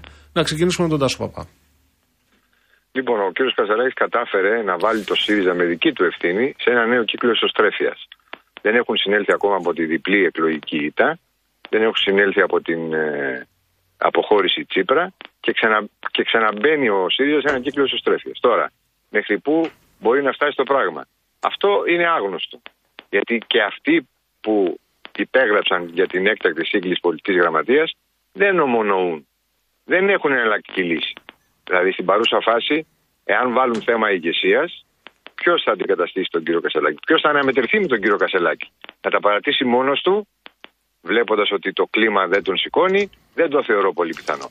Δεν, είναι, δεν φαίνεται ότι είναι από τους ανθρώπους που τα παρατάνε. Έχει συγκεκριμένη στόχευση. Έτσι, έτσι εκτιμώ. Τώρα, ποια είναι αυτή η στόχευση, δεν ξέρω. Δεν ξέρουν ούτε οι συνεργάτες του, οι υποτίθεται οι κοντινοί συνεργάτες του, οι οποίοι θα έπρεπε να τον έχουν ενημερώσει, να τον έχουν προειδοποιήσει για το ε, ποιες επιλογές μπορεί να πάρει στην παρούσα φάση, οι οποίες δεν θα κάνουν ζημιά στο στόχο του ΣΥΡΙΖΑ, που είναι πρώτα απ' όλα το συνέδριο, το οποίο υποτίθεται ήταν μια διαδικασία επανεκκίνησης και αναγέννησης, και μετά στις ευρωεκλογές, όπου εκεί θα μετρηθεί και η στρατηγική του και η τακτική του και το πρόσωπο. Και αν το αποτέλεσμα είναι αρνητικό, τότε θα μιλάμε για άλλα πράγματα. Οι εξελίξεις θα είναι διαφορετικές. Μάλιστα. Υπάρχει πάντως η πρωινή δήλωση σήμερα του κυρίου Κούλογλου στο Άξον 24 ότι θα υπάρξει πρόταση μομφή κατά του, του Κασελάκη. Έχει να... αποχωρήσει ο κύριος Κούλογλου. Έχει αποχωρήσει, αλλά υποθέτω ως δημοσιογράφος και ως ναι, ένας ναι, άνθρωπος ο αυτή, η πληροφορία, ναι. αυτή η πληροφορία ισχύει. Και μπορεί να έχει κατατεθεί και τώρα που μιλάμε στι συνεδρίε της πολιτικής γραμματείας. Δεν ξέρω ποια τύχη θα έχει. Mm. Έτσι, γιατί είπα και προηγουμένως. Ε, ε, πρόταση μομφή εννοείς Τάσο Παπά. Ναι, ναι, ναι. Μπορεί, μπορεί, μπορεί να τεθεί. Δεν ξέρω αν έχει ήδη τεθεί. Έτσι. Αλλά για να γίνει αυτό πράξη, δεν χρειάζεται απλώς να το αποφασίσουν. Χρειάζεται να ξέρουν και με ποιον θα, ποιον θα προτείνουν για να αντικαταστήσουν τον κύριο Κασελάκη. Έχουν καταλήξει αυτό. Συζητώντας με τα στελέχη τις προηγούμενες μέρες, δεν είμαι βέβαιος ότι έχουν καταλήξει. Δεν έχουν καταλήξει, μάλλον είμαι βέβαιος. Μάλιστα. Πανάμυρα. Ναι, νομίζω ένα στοιχείο που μπορεί να είναι κλειδί είναι το τι θα κάνει ο κύριος Τσίπρας. Δηλαδή ε, πώς, γιατί έχει μείνει, ε, δεν έχει εκφράσει κάποια θέση τε, τους τελευταίους ε, μήνες. Ε, παρότι χθες η κυρία Γεροβασίλη τον επικαλέστηκε στη δήλωσή της όταν είπε ότι μπορεί να πάμε σε de facto διάλυση αν δεν ληφθούν ε, μέτρα. Εγώ θα έλεγα ότι αυτή τη στιγμή βρισκόμαστε σε μια φάση κατά την οποία οι εντός εισαγωγικών παλαιοί μέτοχοι του ΣΥΡΙΖΑ ε, επιχειρούν να επανακτήσουν τον έλεγχο του κόμματος από τον νέο ιδιοκτήτη. Και όπως συμβαίνει στον κόσμο των εταιριών, ε, αυτό μπορεί να γίνει μόνο, μόνο μέσα από την πλειοψηφία των γενικών συνελεύσεων. Ε, ο κόσμος του ΣΥΡΙΖΑ ψήφισε τον κύριο Κασελάκη ε, από απόγνωση, βλέποντας ε, ένα λαχείο μπροστά του ε, από ένα πρόσωπο το οποίο ήταν ε, φωτογενές, ήταν άγνωστο και ίσως εξέφραζε μια ελπίδα ότι μπορεί να κερδίσει το χαμένο έδαφος του ΣΥΡΙΖΑ των τελευταίων ετών. Φαίνεται ότι το λαχείο αυτό δεν βγαίνει και δεν βγαίνει γιατί βλέπουμε ότι ο κ. Κασελάκης εκτός ότι δεν εκφράζει την αριστερή, ε, τις αριστερές θέσεις του ΣΥΡΙΖΑ που είχε παραδοσιακά ο ΣΥΡΙΖΑ αλλά ε, προχωρεί σε μια σειρά ενεργειών ε, διάβασα την τοποθέτηση του κ. Ραγκούση που του καταλογίζει μια, ε, μια, μια αλυσίδα λαθών αλλά πέρα από αυτό δεν ε, έχει κάνει γκέλ στην ε, κοινωνία. Επομένως, σε αυτή την κατάσταση βρισκόμαστε. Δεν ξέρω αν θα κατατεθεί τελικά πρόταση μορφής, αλλά το γεγονός ότι ο κ. Κασελάκης δεν δέχτηκε σήμερα να είναι στην ε, συνεδρία της πολιτικής γραμματείας δείχνει ότι αντιλαμβάνεται και ο ίδιος ότι είναι βαρύ το κλίμα στο εσωτερικό του κόμματος για τον ίδιο. Το πώς θα εξελιχθεί όταν σε την Πέμπτη έχουμε συνέδριο, ο ΣΥΡΙΖΑ έχει συνέδριο και συνήθως τα συνέδρια λειτουργούν για τα κόμματα συσπηρωτικά ε, όταν μάλιστα επίκυνται εκλογές ε, εδώ δεν ξέρω αν θα, θα, θα πραγματοποιηθεί τελικά το συνέδριο ε, όπως έχει προγραμματιστεί. Μάλιστα, πάμε να αλλάξουμε θέμα. Έχουμε ένα λεπτάκι τώρα. Πάμε, πάμε. Θα είναι ζημιά η αυριανή κάθοδος, άνοδος, δεν ξέρω ανάλογα από το που έρχονται, των ε, αγροτών για την ε, κυβέρνηση, κύριοι, ή θα είναι απλά ταλαιπωρία για εμάς; Σύντομες απαντήσεις να ξεκινήσουμε από τον Τάσο Παπά. Ε, δεν υπάρχει. Ταλαιπωρία υπάρχει όποτε γίνεται κινητοποίηση. Υπάρχει ταλαιπωρία. Δεν είναι, το, δεν είναι το μείζον αυτό. Το μείζον για τους αγρότες είναι να στείλουν το μήνυμα στην κυβέρνηση για να ανθεωρήσει την άποψή της. Θα εξαρτηθεί από την ε, μαζικότητα και την πυκνότητα της ε, διαδήλωσης. Θα εξαρτηθεί και από το αν θα κατεβούν και οι φοιτητές, γιατί υπάρχει και αυτή η πρόταση για, να, για συμπαράσταση στο, στους αγρότες. Οπότε είναι ένα θέμα το οποίο οφείλει να αντιμετωπίσει η κυβέρνηση και να το διαχειριστεί με τέτοιο τρόπο που δεν θα προκαλέσει ρογμές στο ακροατήριό της. Γιατί, είπαμε και την άλλη φορά, στους αγρότες, στους αγροτικούς πληθυσμούς, η Νέα Δημοκρατία έχει αποσπάσει το 48%. Έτσι, δηλαδή είναι φιλικό ακροατήριο με τη γενική έννοια του ορου Εγώ πιστεύω ότι μετά την κινητοποίηση στην Αυριανή, το σημαντικότερο είναι να ε, υπάρξει συζήτηση, να συνεχιστεί η συζήτηση και να αντιμετωπιστούν τα δομικά προβλήματα των ε, αγροτών. Πέρα από τα βραχυπρόθεσμα αιτήματά τους, να, ε, να βρεθούν λύσεις σε, σε ζητήματα όπως το πώς μπορούν να έχουν καλύτερα εισοδήματα τις καλλιέργειές τους, πώς μπορούν να έχουν καλύτερη ε, συ- συνεργατική έτσι, ε, δραστηριότητα, καλύτερες ε, οικονομίες ε, κλίμακας, πώς μπορείς δηλαδή να, να μείνεις ζωντανός ο πρωτογενής τομέας. Εκεί νομίζω θα κρυθεί το στίχημα και για την κυβέρνηση, όχι μόνο το πώς ε, θα εξελιχθεί η αυριανή κινητοποίηση που πιστεύω ότι θα είναι μεγάλη από τη, ήδη από τις ε, κινητοποίησεις των τοπικών ε, συνεταιρισμών από όλη τη χώρα. Αλλά το σημαντικό είναι να υπάρξουν βιώσιμες λύσεις για τους ε, αγρότες ε, ε, όχι μόνο έτσι πρόσκαιρα αποτελέσματα. Ναι, και να, κα, να κάποιος, κάποιος να πείσει τους αγρότες ότι υπάρχει σχέδιο και στρατηγική για τον πρωτογενή τομέα. Ναι, να τους χρειάζεται πείσει βασικό για να σχέδιο, παραμείνουν. πρα- Πραγματικά γιατί ο Ναι, πρωτογενής αλλά τομέας προφανώς είναι δεν- πλουτοπαραγωγικός. Δεν τους έχει, δεν τους έχει πείσει μέχρι τώρα γιατί όλες οι κυβερνήσεις αντιμετωπίζουν κάθε τέτοια εποχή κινητοποίηση αγροτών. Σωστά. Προφανώς για, να κινητο- για να κινητοποιούνται οι άνθρωποι δεν είναι Δεν έχουν πιστεί. ε, τρελοί Δεν έχουν πιστεί, βέβαια. οι ηλίθιοι, δεν έχουν πιστεί. Δεν έχουν πιστεί. Κύριε, ευχαριστούμε, Ευχαριστούμε θερμά πάρα για πολύ, την πάρα ενδιαφέρουσα πολύ. συζήτηση. Καλό απόγευμα, Ήταν καλό ο απόγευμα. Πάνος Αμυρά, διευθυντής του Ελεύθερου Τύπου και ο Τάσος Παπάς, υπεύθυνος φίλου του Σαββατοκύριακου της Εφημερίδας των Συντακτών. Πάμε να φύγουμε εμείς τώρα. Πάμε για δελτίο, θα γυρίσουμε. Α, θα ξαναγυρίσουμε. Ναι, έχουμε τέτοιοι δεύτερη είμαστε. ώρα. Δεν μάλιστα.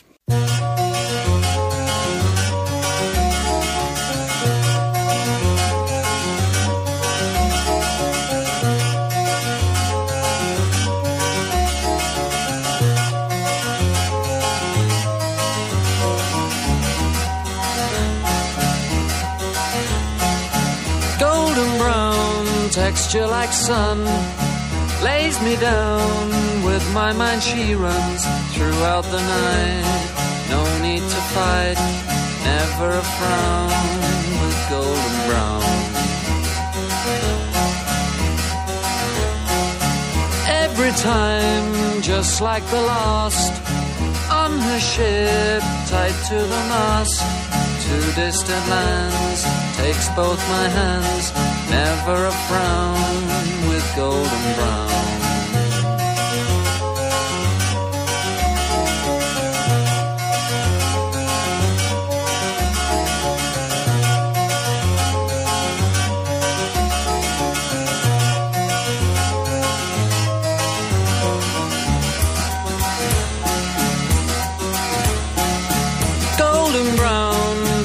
έξι λεπτά μετά τις έξι καλησπέρα σας. Δεύτερη ώρα εκπομπής. Τι έχετε να μας μεταδώσετε; ε, Πάμε μάλλον για νέα πολιτική γραμματεία αύριο. Νέα Οπα. συνεδρίαση. Και αυτό σημαίνει; Αυτό δεν ξέρω τι σημαίνει ακόμα. Θα ρωτήσω και θα σου πω.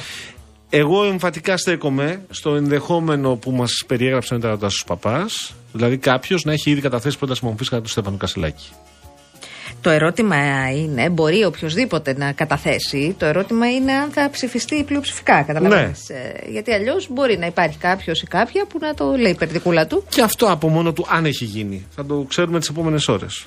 Έχει ένα ενδιαφέρον. Τώρα, πριν υποδεχθούμε τον εκπρόσωπο των αγροτών, τον οποίο ευχαριστούμε πάρα πολύ που τον έχουμε μαζί μας, μια απάντηση στο φίλο μας, τον Κυριάκο τον πρώην ε, Κίεβο, έτσι υπογράφει, ο οποίος λέει ότι παρά το γεγονός ότι σπάνια συμφωνώ μαζί σου και αφού μου. Ε, ε, και τον ευχαριστώ πολύ, μου εξήγει την εκτίμησή του. Λέει, ε, διαφωνώ λέει πλήρως μαζί στο θέμα του Ναβάλνη. Θέλω να μου απαντήσει ειλικρινά σε τι ωφελεί τον Πούτιν ο θάνατος του ξεχασμένου Ναβάλνη και πώς έγινε ξαφνικά την διαχρονική περίοδο με τη μάζοξη των Ευρωπαίων ηγετών και πώς μετά από τρεις ώρες από την αναγγελία του θανάτου η σύζυγός του βρέθηκε στο φόρουμ χαμογελαστή. Όσον αφορά τη, στην ελευθερία του, του λόγου στη Ρωσία, ρώτα και εμάς που ζήσαμε στην Ουκρανία να σου πούμε για τη δημοκρατία και την ελευθερία του λόγου στην Ουκρανία μετά το πραξικόπημα του 2014. Ευχαριστώ. Ε, πολύ σύντομα, γιατί πρέπει να πούμε και στην κουβέντα μας στους αγρότες. Φίλε, και σε ευχαριστώ πάρα πολύ για το μήνυμα. Φίλε Κυριάκο, διαβάζω εδώ μερικούς τίτλους έχω πάρει από τα. Ε, από διάφορα δημοσιεύματα, από πρακτορία στη Δύση, αλήθεια, ναι, όχι ρωσικά. Ο Ναβάλνη δηλητηριάστηκε το 2020, φυλακίστηκε τον, Ιανουά- τον Ιανουάριο του 2021. Ε, παρέμεινε σε καθεστώς κράτησης μέχρι το θάνατό του προχθές που ανακοινώθηκε. Ε, η δίκη του ξεκίνησε το περασμένο καλοκαίρι και κλεισμένο των θυρών σε σοφρονιστική απικία. ΙΚ6 λέγεται αυτή στο Μελέχοβο, περίπου 235 χιλιόμετρα ανατολικά της Μόσχας. Εξέτειε ήδη ποινές συνολικής διάρκειας 11,5 ετών για απάτη και για άλλες κατηγορίες για τις οποίες λέει ποτέ δεν βρέθηκαν στοιχεία. Τον Αύγουστο κρίθηκε ένοχος για μια σειρά νέων κατηγοριών και καταδικάστηκε σε επιπλέον 19 χρόνια κάθριξης. Πριν από περίπου έναν μήνα, ο Ναβάλνη τέθηκε σε απομόνωση επειδή δεν δήλωσε το όνομά του με τον προσήκοντα τρόπο σε φρουρό. Αν αυτά. Γενικά σου δεν είναι δείχνουν, καινούριο ότι ναι, στην ε, Ρωσία ότι συμβαίνουν αυτά. Ο Ναβάλνη ήταν ένας άνθρωπος ο οποίος ήταν άνθρωπος των Αμερικανών ή των Ευρωπαίων. Αν αυτές οι πληροφορίες που βγήκαν όπως βγήκαν από τη, από τη Ρωσία δείχνουν αυτό, ή αν σου δείχνουν ότι ένας άνθρωπος που για κάποιο λόγο το Κρεμλίνο τον φοβόταν. Σε αυτό που με ρώτησες νωρίτερα, στόχος είναι να πραγματοποιηθεί αύριο η συνεδρία της πολιτικής γραμματείας ώστε να παρίσταται και ο κύριος Κασελάκης, αυτό προσώπο. Άρα έχει αξία λοιπόν. Γιατί δεν ήταν, ήταν σήμερα δεν ήταν. Ε. Όχι, Της σήμερα έδωσε δεν ήταν. Σήμερα ραντεβού απάντησε, στο συνέδριο, δεν τους είπε. σήμερα απάντησε μέσω επιστολής. Μάλιστα. Πράγμα που πολλοί μ, ε, διάβασαν ως υποβάθμιση. Πάμε όμως γιατί έχουμε τον άνθρωπο Τον στο έχουμε τον παρακαλώ, άνθρωπο στο τον οποίο και τον τηλέφωνο. ευχαριστούμε και είναι το μεγάλο θέμα αυτό. Ε, και βεβαίως οι κινητοποιήσεις και οι διεκδικήσεις, αλλά και η επικείμενη αυριανή συγκέντρωση και κάθοδος στην Αθήνα. Να υποδεχτούμε λοιπόν τον κύριο Σοκράτη Ελευθύρα, ο οποίος είναι εκπρόσωπος τύπου της ε, συγγνώμη, Ενωτικής Ομοσπονδίας Αγροτικών Συλλόγων Λάρισας. Κύριε Ελευθύρα, καλησπέρα σας. Καλησπέρα κύριε Παγάνη, καλησπέρα κυρία Γιάμαλη. Πάμε να, να είμαστε και λίγο χρηστικοί και να μιλήσουμε και για την ουσία του θέματος. Ε, κυρία Ληφτήρα, τι ώρα υπολογίζετε αύριο εσείς να είστε στην Αθήνα; Κοιτάξτε, καταρχήν τα τρακτέρ κατεβαίνουν τώρα, απέχουν περίπου 40 χιλιόμετρα από το κάστρο. Στο Ναι, κάστρο είναι το επόμενο- σημείο που θα μαζευτείτε, ε; από εκεί Ναι, θα γίνει. μαζευτούν απόψε για διανυκτέρευση. Θεωρώ ότι στις επόμενο, το επόμενο δύο ώρα θα είναι στο κάστρο, όπου θα μείνουν οι οδηγοί εκεί πέρα, θα ξεκουραστούν και αύριο το πρωί θα ξεκινήσουν γύρω στις 9 για να μπουν στο κέντρο της Αθήνας, συντεταγμένα και πάντα με τη βοήθεια και των δικών μας συνοδευτικών αυτοκινήτων και αγροτών που τα συνοδεύουν, αλλά και της ελληνικής αστυνομίας, ώστε να διοργανωθεί το απόγευμα 6,5 ώρα στην πλατεία Συντάγματος. Θεωρούμε ένα μεγαλειώδη συλλαλητήριο. Είναι η μεγαλύτερη μετακίνηση τραχτέρ που συμβαίνει ποτέ στη χώρα μας από το αγροτικό κίνημα και δείχνει ακριβώς αυτό, δείχνει ότι ερχόμαστε στην Αθήνα όχι για να κάνουμε ούτε φιέστα να κάνουμε, ούτε μια κίνηση εντυπωσιασμού. Δείχνει τα μεγάλα προβλήματα που έχουμε και θέλουμε άμεσα λύσεις από τον Πρωθυπουργό τον κύριο Μητσοτάκη ώστε να υπάρξει επόμενη μέρα στον πρωτογενή τομέα σε αγρότες και κτηνοτρόφου. Ξεκάθαρο, επιτρέψτε μου εμένα να επιμείνω λίγο στα τεχνικά ζητήματα. Βεβαίως η Αναστασία βεβαίως, θα σας ρωτήσει σίγουρα για τα, για τα αιτήματά σας. 9 λοιπόν ξεκινάει η πομπή των τρακτέρ, η οποία μας λέτε ότι θα είναι μεγάλη, θα είναι μακριά, στις 9 το πρωί. 6.30 είναι το συλλαλητήριο στο κέντρο της Αθήνας. Καταλαβαίνω ότι θα, εσείς θα κινηθείτε α, στην δεξιά λωρίδα της εθνικής, σωστά; Και αριστερά σας θα Σωστά, κινούνται όπως τα κινούνται- γιοταχή και τα φορτηγά κανονικά. Όπως κινούνται και τώρα. Όπως έχουν ξεκινήσει και τώρα από τη Θεσσαλία, πηγαίνουν στη δεξιά λωρίδα κυκλοφορία τη Εθνικής Οδού, πάντα με την παρουσία περιπολικών αλλά και αγροτικών αυτοκινήτων που τα συνοδεύουν από αγρότες. Ε, έτσι θα ξεκινήσουμε και αύριο. Υπάρχει ένας τόπος συγκέντρωση μετά το διόδια των αφιδρών από την αστυνομία και όποτε η αστυνομία αποφασίσει σύμφωνα με το σχέδιό τη, θα μας βάλει στην Αθήνα περίπου 5,5, γύρω στις 4,5 με 5 να είμαστε στην πλατεία Ομονίας στην προσυγκέντρωση και να ξεκινήσουμε σιγά σιγά από την Πανεπιστημίου, ανάποδα ανεβαίνοντας στην Πανεπιστημίου, να φτάσουμε στην πλατεία Συντάγματος. Πόσα τρακτέρ θα είναι, Γύρω στα 130 με 140. Μάλιστα, μάλιστα κυρία Αλευθερά. Τώρα κατανοώ ότι εσείς συνεργάζεστε με τις ε, αρχές. Ε, το ερώτημα βέβαια είναι, με δεδομένο ότι και ο κύριος ε, Βορύδης το πρωί εδώ στον ε, Real FM, αλλά και όλοι οι αρμόδιοι και ο κύριος Μαρινάκης νωρίτερα σήμερα, είπε ότι δεν υπάρχει κάτι άλλο να δοθεί. Οπότε, ε, μια χαρά, ανοιχτοί είμαστε σε κουβέντα, αλλά από, από λάδι τίποτα. Εσείς τι λέτε σε αυτό; Κυρία Γιάμαλη, με την κουβέντα, δυστυχώς και με την κατανόηση και με την α, συμπόνια, δεν λύνεται το αγροτικό το πρόβλημα. Θα πρέπει στην κυβέρνηση να καταλάβουν καλά ότι ο αγρότης έχει φτάσει σε ένα σημείο που δεν υπάρχει επόμενη μέρα. Θα πρέπει να καταλάβουν πολύ καλά ότι οι αγρότες δεν έχουν ε, βιωσιμότητα τα επόμενα χρόνια και ειδικά οι αγρότες τη Θεσσαλίας, αλλά να σας πω και του Εύρου, που επλήγησαν από πλημμύρες και από ε, πυρκαγιές, δεν έχουν ούτε τα προστοζήν, αυτοί και οι οικογένειές τους, ώστε να ζήσουν και να ικανοποιήσουν έστω και τις βασικές τους ανάγκες. Αυτά ακριβώς τη ζητάμε από την κυβέρνηση, να λύσει το αγροτικό το πρόβλημα με τη μείωση του κόστους παραγωγής, την οποία και η ίδια κυβέρνηση ομολογεί ότι πραγματικά έχει εκτιμηθεί το ύψος το ύψος του κόστους παραγωγής, με τις τιμές που ζητάμε στα αγροτικά προϊόντα, ώστε να είναι τιμές που θα μας αφήνουν, θα καλύπτουν το κόστο παραγωγής και θα μας αφήνουν και ένα κέρδος. Και πιστεύουμε ότι έτσι θα λυθεί και το όλο πρόβλημα με την ακρίβεια από το φτηνά στο χωράφι με το ακριβά στο ράφι. Να γίνονται περισ- εντατικότεροι έλεγχοι όσον αφορά τις ελληνοποιήσεις και τις βαφτίσεις, θα μου επιτρέπετε να πω, προϊόντου αμφιβόλου ποιότητας που έρχονται από χώρες της Ευρωπαϊκής Ένωσης αλλά και της μη Ευρωπαϊκής Ένωσης που, δεν, που χρησιμοποιούν κάποια φυτοφάρμακα τα οποία δεν είναι εγκεκριμένα στη χώρα μας, αλλά εδώ τα προϊόντα έρχονται κανονικά. Εδώ έρχονται Ας από την έτσι Ουκρανία, κυρία Λευθύρα, που είναι ε, δε- εδώ και δύο χρόνια θέατρο προλέμου. Δηλαδή εκεί Καταλαβαίνετε, χτυπούν οι λοιπόν, Ρώσοι κύριε και απαντούν οι Μαγάλη. Ουκρανοί. Ε, ε, Σαφές ότι. Εγώ, εγώ στο στάρι μου δεν μπορώ να ρίξω, στο σκληρό στάρι μου δεν μπορώ να ρίξω κάποια φάρμακα. Οι Ουκρανοί συνάδελφοί μου τα ρίχνουν σε αυθονία και ακριβώς παίρνουν στάρι από την Ε, Ουκρανία. και πέφτει από πάνω το καταναλώνουν αποπλητισμένο στο ουράνιο και με- από ό,τι καταλαβαίνω μετά έρχονται στην Ακριβώς, Ευρωπαϊκή Ένωση. Καταλαβαίνετε, έρχονται εδώ πέρα, αποθηκεύονται σε κάποια αποθήκη κάποιων μεγάλων ε, εμπόρων και βαφτίζονται ελληνικά και βγαίνουν στην αγορά. Αυτά είναι πα- ανεπίτρεπτα πράγματα και ο, μηχα... ο, η- ο κυβέρνηση έχει τους μηχανισμούς ώστε να ελέγξει όλα αυτά. Αλλαγή του αναχρονιστικού κανονισμού του ΕΛΓΑ ώστε να εναρμονιστεί επιτέλους με την κλιματική αλλαγή, εφόσον όλοι δεχόμαστε. Δεν πιστεύω ότι υπάρχει άνθρωπος στη χώρα μας που δεν δέχεται mm-hmm. μέσα στην κλιματική αλλαγή και μας έχει ξεπεράσει, ώστε να προσημειώνονται όλες οι ζημιές στα φυτά μας και όλες οι νόσου στα ζώα μας. Είναι ένα σωρό ζητήματα τα οποία απασχολούν και φυσικά την πλημμυρικά έργα στη Θεσσαλία. Και γι' αυτό θα γίνει μια ξεχωριστή συνάντηση με τον Πρωθυπουργό τις επόμενες ημέρες, ώστε να μην ξαναζήσουμε ούτε ανθρώπινες ζωές, να μην θετήσουμε ούτε ανθρώπινες ζωές, ούτε τεράστιες καταστροφές στα χωράφια μας και στον εξοπλισμό μας. Μάλιστα. Μετά την Τρίτη έχει νόημα να μας πείτε τι έχετε σκοπό να κάνετε. Αν δεν πάρετε. Αν δεν πάρετε. Ναι. Κοιτάξτε, ένας, ε, ένα κίνημα και μια κινητοποίηση δεν τελειώνει μέσα σε 20 μέρες. Ούτε είναι σε 20 μέρες πιστεύουμε ότι θα κερδίσουμε τα πάντα.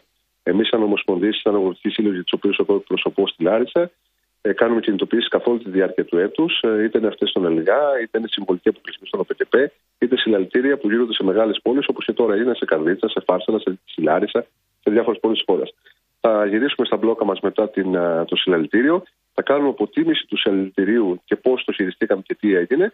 Και, και από εκεί και πέρα οι αγρότες που είναι στον μπλόκο και πάντα σε πανελλαδικό επίπεδο συντονισμένα, μέσω των γενικών συνελεύσεων, θα πάρουν απόφαση για το πώς θα συνεχιστεί αυτός ο αγώνας. Μάλιστα. Μάλιστα.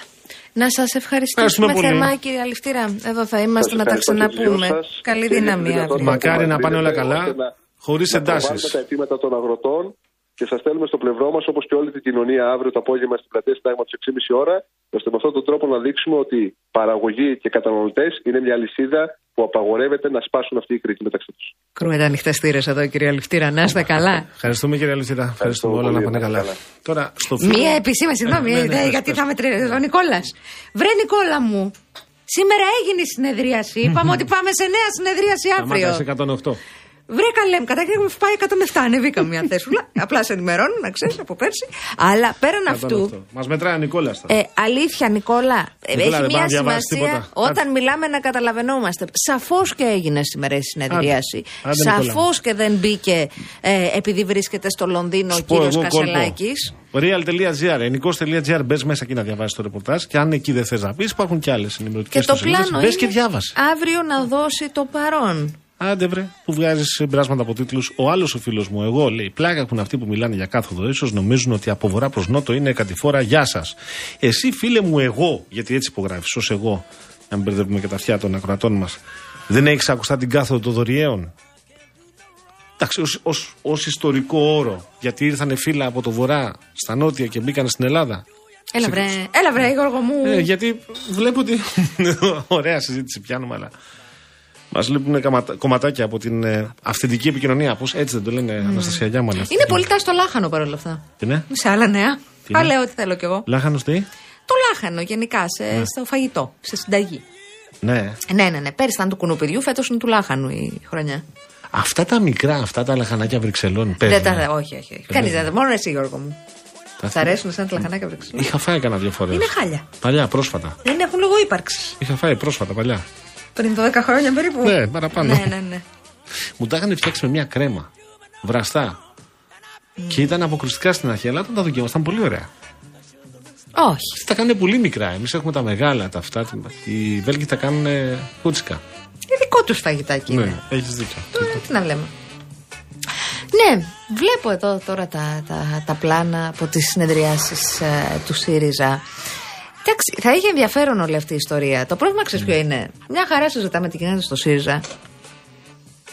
Θα υπάρξει κανείς να κάνει αντιπολίτευση στο Μητσοτάκι ή θα φύγει μόνος του όταν βαρεθεί; Ξέρω εγώ, σήμερα βγήκε ο δημοκατάλογος για τα απογευματινά χει- χειρουργία. Αύριο έρχονται οι αγρότες. Ε, έρχεται το νομοσχέδιο για τα μη κρατικά, όπως λέει η κυβέρνηση ΑΕΗ. Ναι. Θα βγει κανένας. Έτσι, παιδιά, εγώ ιδεούλες ρίχνω. Εσύ- Εκεί στην Κουμουνδούρου. Θα βγει κα- Ωραία. καμιά κουβέντα για αυτά. Θες να πιάσουμε τα θέματα αυτά ένα-ένα, να δούμε τι μπορεί να πει για παράδειγμα ο κ. Κασελάκης. Μα το ερώτημα δεν είναι τι μπορεί να πει ο κ. Κασελάκης. Ε, έχει τόσα θέματα μέσα εκεί, τώρα. Υπάρχει, είναι πρώτη φορά μετά από πάρα πολλά χρόνια που έχει 3-4-5 ανοιχτά μέτωπα η κυβέρνηση. Και δεν υπάρχει κανείς. Και να τον βράσω σε τελική το ΣΥΡΙΖΑ, κατάλαβες. Οι υπόλοιποι που είναι με τι ασχολούνται. Διαβάζουν καλά. και αυτοί τα της Κουμουνδούρου. Είναι Διαγωνίζονται ποιος θα Γιατί είναι εσύ δεύτερος; θεωρούσε ότι το Πασόκ το ξεπεράσει έτσι εύκολα το θέμα με τους 11. που Όχι, διάλεξαν να θεωρώ κάνουν. αντιθέτως Α, μπράβο. ότι το Πασόκ έχει τεράστιο πρόβλημα με τους Διάβασες στο, στα, ε, στην, ε, στη Diario News, στο, Διάβασα. στο παρασκήνιο, στο δισέλιδο αυτό. Η κυρία Γιάννα Κοπούλου, για παράδειγμα, λέει πώς η κυρία Λιακούλη θα μας περνάει γραμμή; Και έχει δίκιο. Λέω τώρα ένα παράδειγμα, Και ένα από τα έχει θέματα. δίκιο. Γιατί ο κύριος Παρασκευαίδης παραμένει στην κοινοβουλευτική ομάδα του Πασόκ; Δεν τα έχουν λυμμένα τα θέματα, θέλω να πω και στο Το Πασόκ. καλοκαίρι που θα γίνει το Pride θα πάνε όλοι μαζί χαρούμενοι. Γεια σας να είμαστε. Και Είμαστε μεταξύ τους είναι σύμμαχοι. και τσακωμένοι κιόλας. Δηλαδή σου λέει: Δεν θέλω να. Εμείς τώρα κάτσε να βγούμε πρώτοι, γιατί είμαστε δημοσκοπήσεις, να βγούμε στις ευρωεκλογές να είμαστε πάνω από το ΣΥΡΙΖΑ για να διαπραγματευτούμε. Και λέει και ο ΣΥΡΙΖΑ: Όχι, κάτσε να είμαστε εμείς. Πάντως γενικά, η πρόσφατη εμπειρία του ΣΥΡΙΖΑ, δεν θα πάω στα παλιά τι συνέβαινε παλιά το Πασόκ, στο Πασόκ. Η πρόσφατη εμπειρία του ΣΥΡΙΖΑ έδειξε ότι όταν βάζεις το ένα κάτω από το χαλί, το άλλο κάτω από το χαλί, το τρίτο πα- ε, κάτω από το χαλί, το τέταρτο κάτω από το χαλί, κάποια στιγμή το χαλί φουσκώνει και κάνει μια καμπουρίτσα και σκοντάφτει πάνω του. Ναι, γιατί δεν εξαφανίζονται. Επειδή Όχι. δεν τα βλέπουμε εμείς τα προβλήματα, δεν σημαίνει ότι εξαφανίζονται Ακριβώς. κιόλας. Ναι. Ε, εδώ υπάρχει, υπάρχει ζήτημα. Υπάρχει ζήτημα. Και το ερώτημα είναι ποιος, ποιο κόμμα θα καταφέρει. Γιατί εγώ βλέπω στις δημοσκοπήσεις ότι η ελληνική λύση έχει πάρει την ανιούσα. Και δεν θα ήθελα δεύτερο κόμμα να είναι ένα κόμμα αυτή, αυτού του ιδεολογικού πλαισίου. Λέω. Μάλιστα. Ε, λυπάμαι πάρα πολύ γιατί βλέπω μηνύματα που νομιμοποιούν όσα υπέστη ο Ναβάλνη. Εντάξει. Λυπάμαι πολύ. Εγώ δεν νομίζω ότι. Εγώ δεν έχω καμία διάθεση ε, να μπω σε συζήτηση για αυτό το θέμα. Κοίταξε Γιώργο, τα έχουμε λύσει αυτά Λυπάμαι και τα, πολύ έχει όμως, λύσει, λυπάμαι. τα έχουν λύσει οι δημοκρατίες. Ε, να πάμε παρακάτω. Να πάμε παρακάτω, πω αλλά εγώ ότι σας επιβεβαιώνεται έχω- και από την ΕΡΤ Ναι. αυτή την ώρα ότι Ναι. έχουμε αύριο νέα συνεδρία πολιτικής γραμματείας παρουσία Κασαλάκη. Μπράβο, ναι, αυτό που Ε, είπες. Σας έχω πει, η δημοκρατία είναι δύσκολο πράγμα. Αυτό μόνο, τίποτα άλλο. Έλα, συγγνώμη, σε Όχι, διέκοψα. όχι, παρακαλώ. Δεν, ε, απλά ήθελα να πω ότι επιβεβαιώνεται. Νέα συνεδρίαση, φίλε Δημήτρη. Νέα συνεδρίαση. Μπράβο. Έγινε η σημερινή. Πάμε για Πάμε νέα. για άλλη. Και όπως είπε η Αναστασία, θα είναι και ο κύριος Κασελάκη αύριο. Γιατί σήμερα έστειλε επιστολή. Ούτε συνδέθηκε μέσω της εφαρμογής Zoom, Skype, ό,τι, με ό,τι Και συνδέονται. αν δεν κάνω λάθος, εσύ πες μου, γιατί μπορεί να μην το ξέρεις βέβαια. Συγγνώμη που θα το πετάξω έτσι, κάπου το διάβασα. Δεν ήταν ούτε η κυρία Τζάκρη παρούσα σήμερα στην ε, Η κουβέντα. κυρία Τζάκ είναι στις Βρυξέλλες. Είναι στις Βρυξέλλες. Είναι στις Βρυξέλλες. Περίμενα να σου πω γιατί, γιατί είχα μια συνομιλία. Α, ας δώσω και αυτό το ρεπορταζάκι. Μισό λεπτούλι. Μισό λεπτούλι να ανοίξω τα μηνύματά μου. Η κυρία Τζάκρη βρίσκεται στις Βρυξέλλες για τη σύνοδο της ε, ε, Κεντρικής Συνέλευσης του ΝΑΤΟ. Θα είναι πίσω στη χώρα μας την Πέμπτη. Ε, και την ρώτησα αφού τη βρήκα εύκαιρη αν θα είναι υποψήφια, γιατί το διάβασα στην καθημερινή της Κυριακής. Αν θα είναι υποψήφια στις ευρωεκλογές. Για να... Και αυτό σημαίνει ότι ή θα εκλεγεί, αλλά μπορεί να χρειάζεται να παραιτηθεί για να κατέβει στην άλλη κάλπη των Βρυξελών. Δεν θα είναι υποψήφια, να ξέρεις. Σε κάλυψα. Απόλυτα. Ευχαριστώ. Γι' αυτό είμαι εγώ εδώ, Γιώργο μου.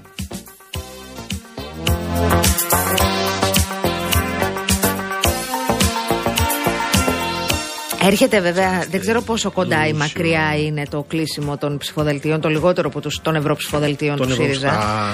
Το λιγότερο που ενοχλεί και που απασχολεί το ΣΥΡΙΖΑ αυτή τη στιγμή είναι το πώς, με ποιους, ποιες θα κλείσει το ευρωψηφοδέλτιό του. Αλλά εγώ θέλω να πω ότι στο Μίλτο Πασχαλίδη ήταν το Σάββατο αυτό ο κύριος Κασελάκης παρέα με τον κύριο Νίκο Παπά, τον μπασκετμπολίστα. Μμμ. Να και ένα ωραίο παραπολιτικό.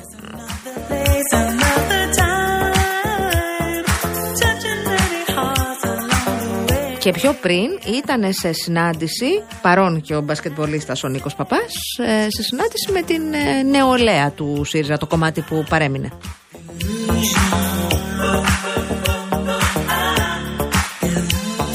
Και επειδή οι επικρατέστεροι να είναι στο Ευρωψηφοδέλτιο μαζί με τους δύο, μαζί με τους δύο α, τωρινούς ε, ευρωβουλευτές, ε, δύο έχουν μείνει στο ΣΥΡΙΖΑ, ο κύριος Αρβανίτης και η κυρία Κουντουρά, Επικρατέστεροι μέχρι στιγμής και έχει βουήξει ο τόπος να είναι υποψήφοι είναι ο κύριος Νικόλαο Φαραντούρης, τον φιλοξενούσαμε στο παρελθόν πολύ ως ε, ειδικό στα ζητήματα της ενέργειας.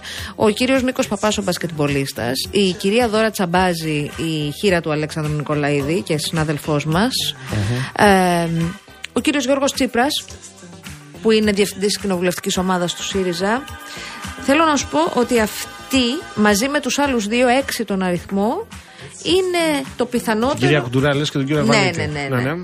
Για πες μου σε παρακαλώ, ποιο θα είναι το μέτρο, για πόσους ευρωβουλευτές πάει ο ΣΥΡΙΖΑ, Δύο ή τρεις. δύο βαριά τρεις. Ε, Να, να είμαι εγώ ο Κασελάκης, να μπω στο Καραγευρέκι. Καραγευρέκι θα κατέβεις. Και να μου πει ο Καραγευρέκης, θα κατέβω. Α, εδώ ψηφίζει όμως, ψηφίζει ο κόσμος έτσι. Δεν είναι λίστα εδώ. Θα τους ψηφί όλοι οι υποψήφοι προς Ναι. Ευρωβουλή πέραν του Αχα. Αρβανίτη και της Κουντουρά θα περάσουν από το ok του, των μελών, σου λέει. Γιατί είναι αδιαμεσολάβητο. Μάλιστα. Real blogger, έχεις δίκιο. Τι άλλο θέλει; να πω, δίκιο, δίκιο. Τι κάναμε; Θαυμαστικό, θαυμαστικό. Όχι, όχι, δεν έχει να κάνει με σένα, έχει να κάνει με κάτι που είναι δική μου υπόθεση. Καταλαβαίνεις τώρα τι παθαίνω, έτσι. Real blogger κάθε μέρα. Καταλαβαίνεις. Δεν έχει να κάνει με τη φίλη μου την Αναστασία, άλλο πράγμα είναι αυτό. Τι 6 θέλει ο και real 20. 6 blogger? και 20. Δες. Δε, α. Ναι, δεν έχεις άδικο.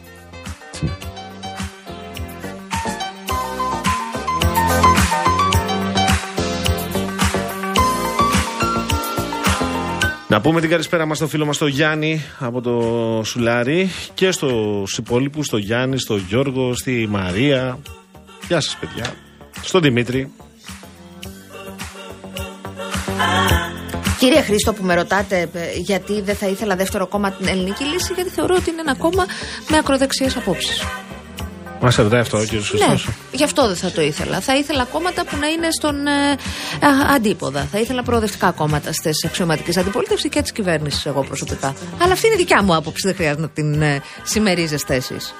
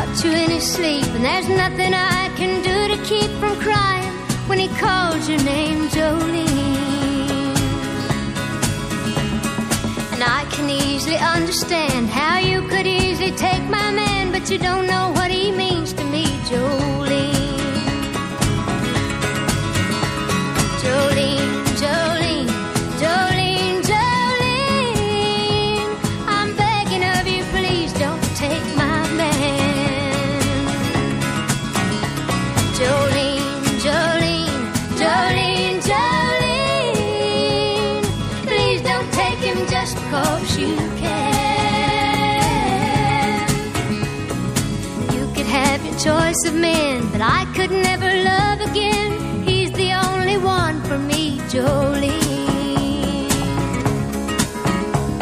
I had to have this talk with you. My happiness depends on you and whatever you decide to do. Jolene,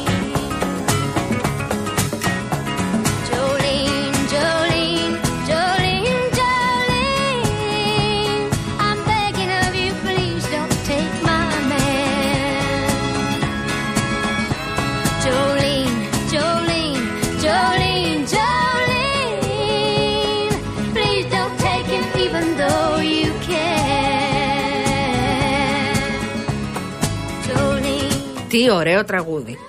Πόσο συμπαθώ αυτή την κυρία. Γιατί γελάς; Γιατί, αχ, έλα, η country κυρία, η γλυκούλα μου. Η Ντόλι Πάρτον. Α, η Ντόλι Πάρτον, ναι. Η οποία είναι και νονά της Μάιλι Σάιρους. Πώς φάνηκε. Ωραίες λεπτομέρειες αυτές. Ε, βέβαια. Και τραγουδάνε πολύ συχνά μαζί αυτό το τραγούδι ως ντουέτο το Jolene. Βέβαια, βέβαια. Κοίτα εδώ το κριθαρότο με μύδια, πώς λέει ο Γιώργος ο Βουλγαρέλης. Είναι δυνατό. Είναι δυνατό, βέβαια το παρακάναμε στο Μαϊντανούλη από πάνω, ε. Από μένα πάντως είναι ένα ναι. Και, και από μένα, ναι, είναι Θα ξεκάθαρα. ήθελα να δω και κάτι, κάτι πιο σύνθετο γιατί είμαι, ικανό, είμαι βέβαιος ότι το κάνεις. Είναι φίλου του, δεν είναι δικό του, σου είπε ο Γιώργος. Ωστόσο, έχουμε Δεν είναι δικό του. επιστροφές, καταστροφές. Όχι, λέει δημιουργία φίλου μου. Αυτό δεν το διάβασα. Ε, Έμεινε στην Το εικόνα. έφτιαξε φίλος μου. Να το πήγα στην εικόνα κατευθείαν. Λοιπόν, θέλω να Ναι. σας πω το εξής, γιατί ανησυχούσατε. Ε, Μάρκο, διεκπαιρεωτικές σύζυγε. Δικέ μου. Την περασμένη εβδομάδα είχαμε δύο φίλους που ρωτούσαν για εσένα που είσαι, αν όλα είναι καλά; Απαντά λοιπόν ο Μάρκος, καλησπέρα Αναστασία και Γιώργο, η οικογένειά μου, η πεθερά μου και εγώ, είμαστε καλά. Παρά τη υγεία σειρμά του. Επιθυμώ διακαώς, ανήκει εισαγωγικά, αλλαγή προπονητή, μεσούση στη σεζόν, αλλά προβλέπω να παραμένει η πεθερά μου, ξανά εισαγωγικά, στο τιμόνι για πολλά χρόνια ακόμα. Τι να κάνεις; Θα έρθει μεταγραφική σεζόν κάποια στιγμή. Ή μπορείς να χωρίσεις. Ιδέα. Αλλά δεν νομίζω ότι το θες αυτό, οπότε κάτσε τα αυγά σου.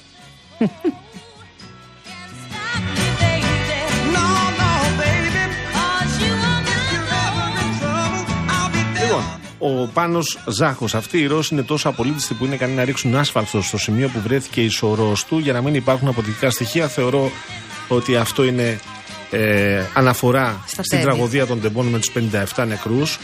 Ε, ναι, πράγματι, αν δεν κάνω λάθος, αυτό αποτελεί αντικείμενο ε, έρευνας της έρευνας, δικαιοσύνης. βέβαια, Και ο βέβαια. κύριος Αγοραστός γι' αυτό κατηγορείται. Αλλά επειδή βλέπω ότι κάνεις σωστή αναφορά ε, στην τραγωδία, δεν βλέπω όμως να σε απασχολεί καθόλου και αυτό με προβληματίζει.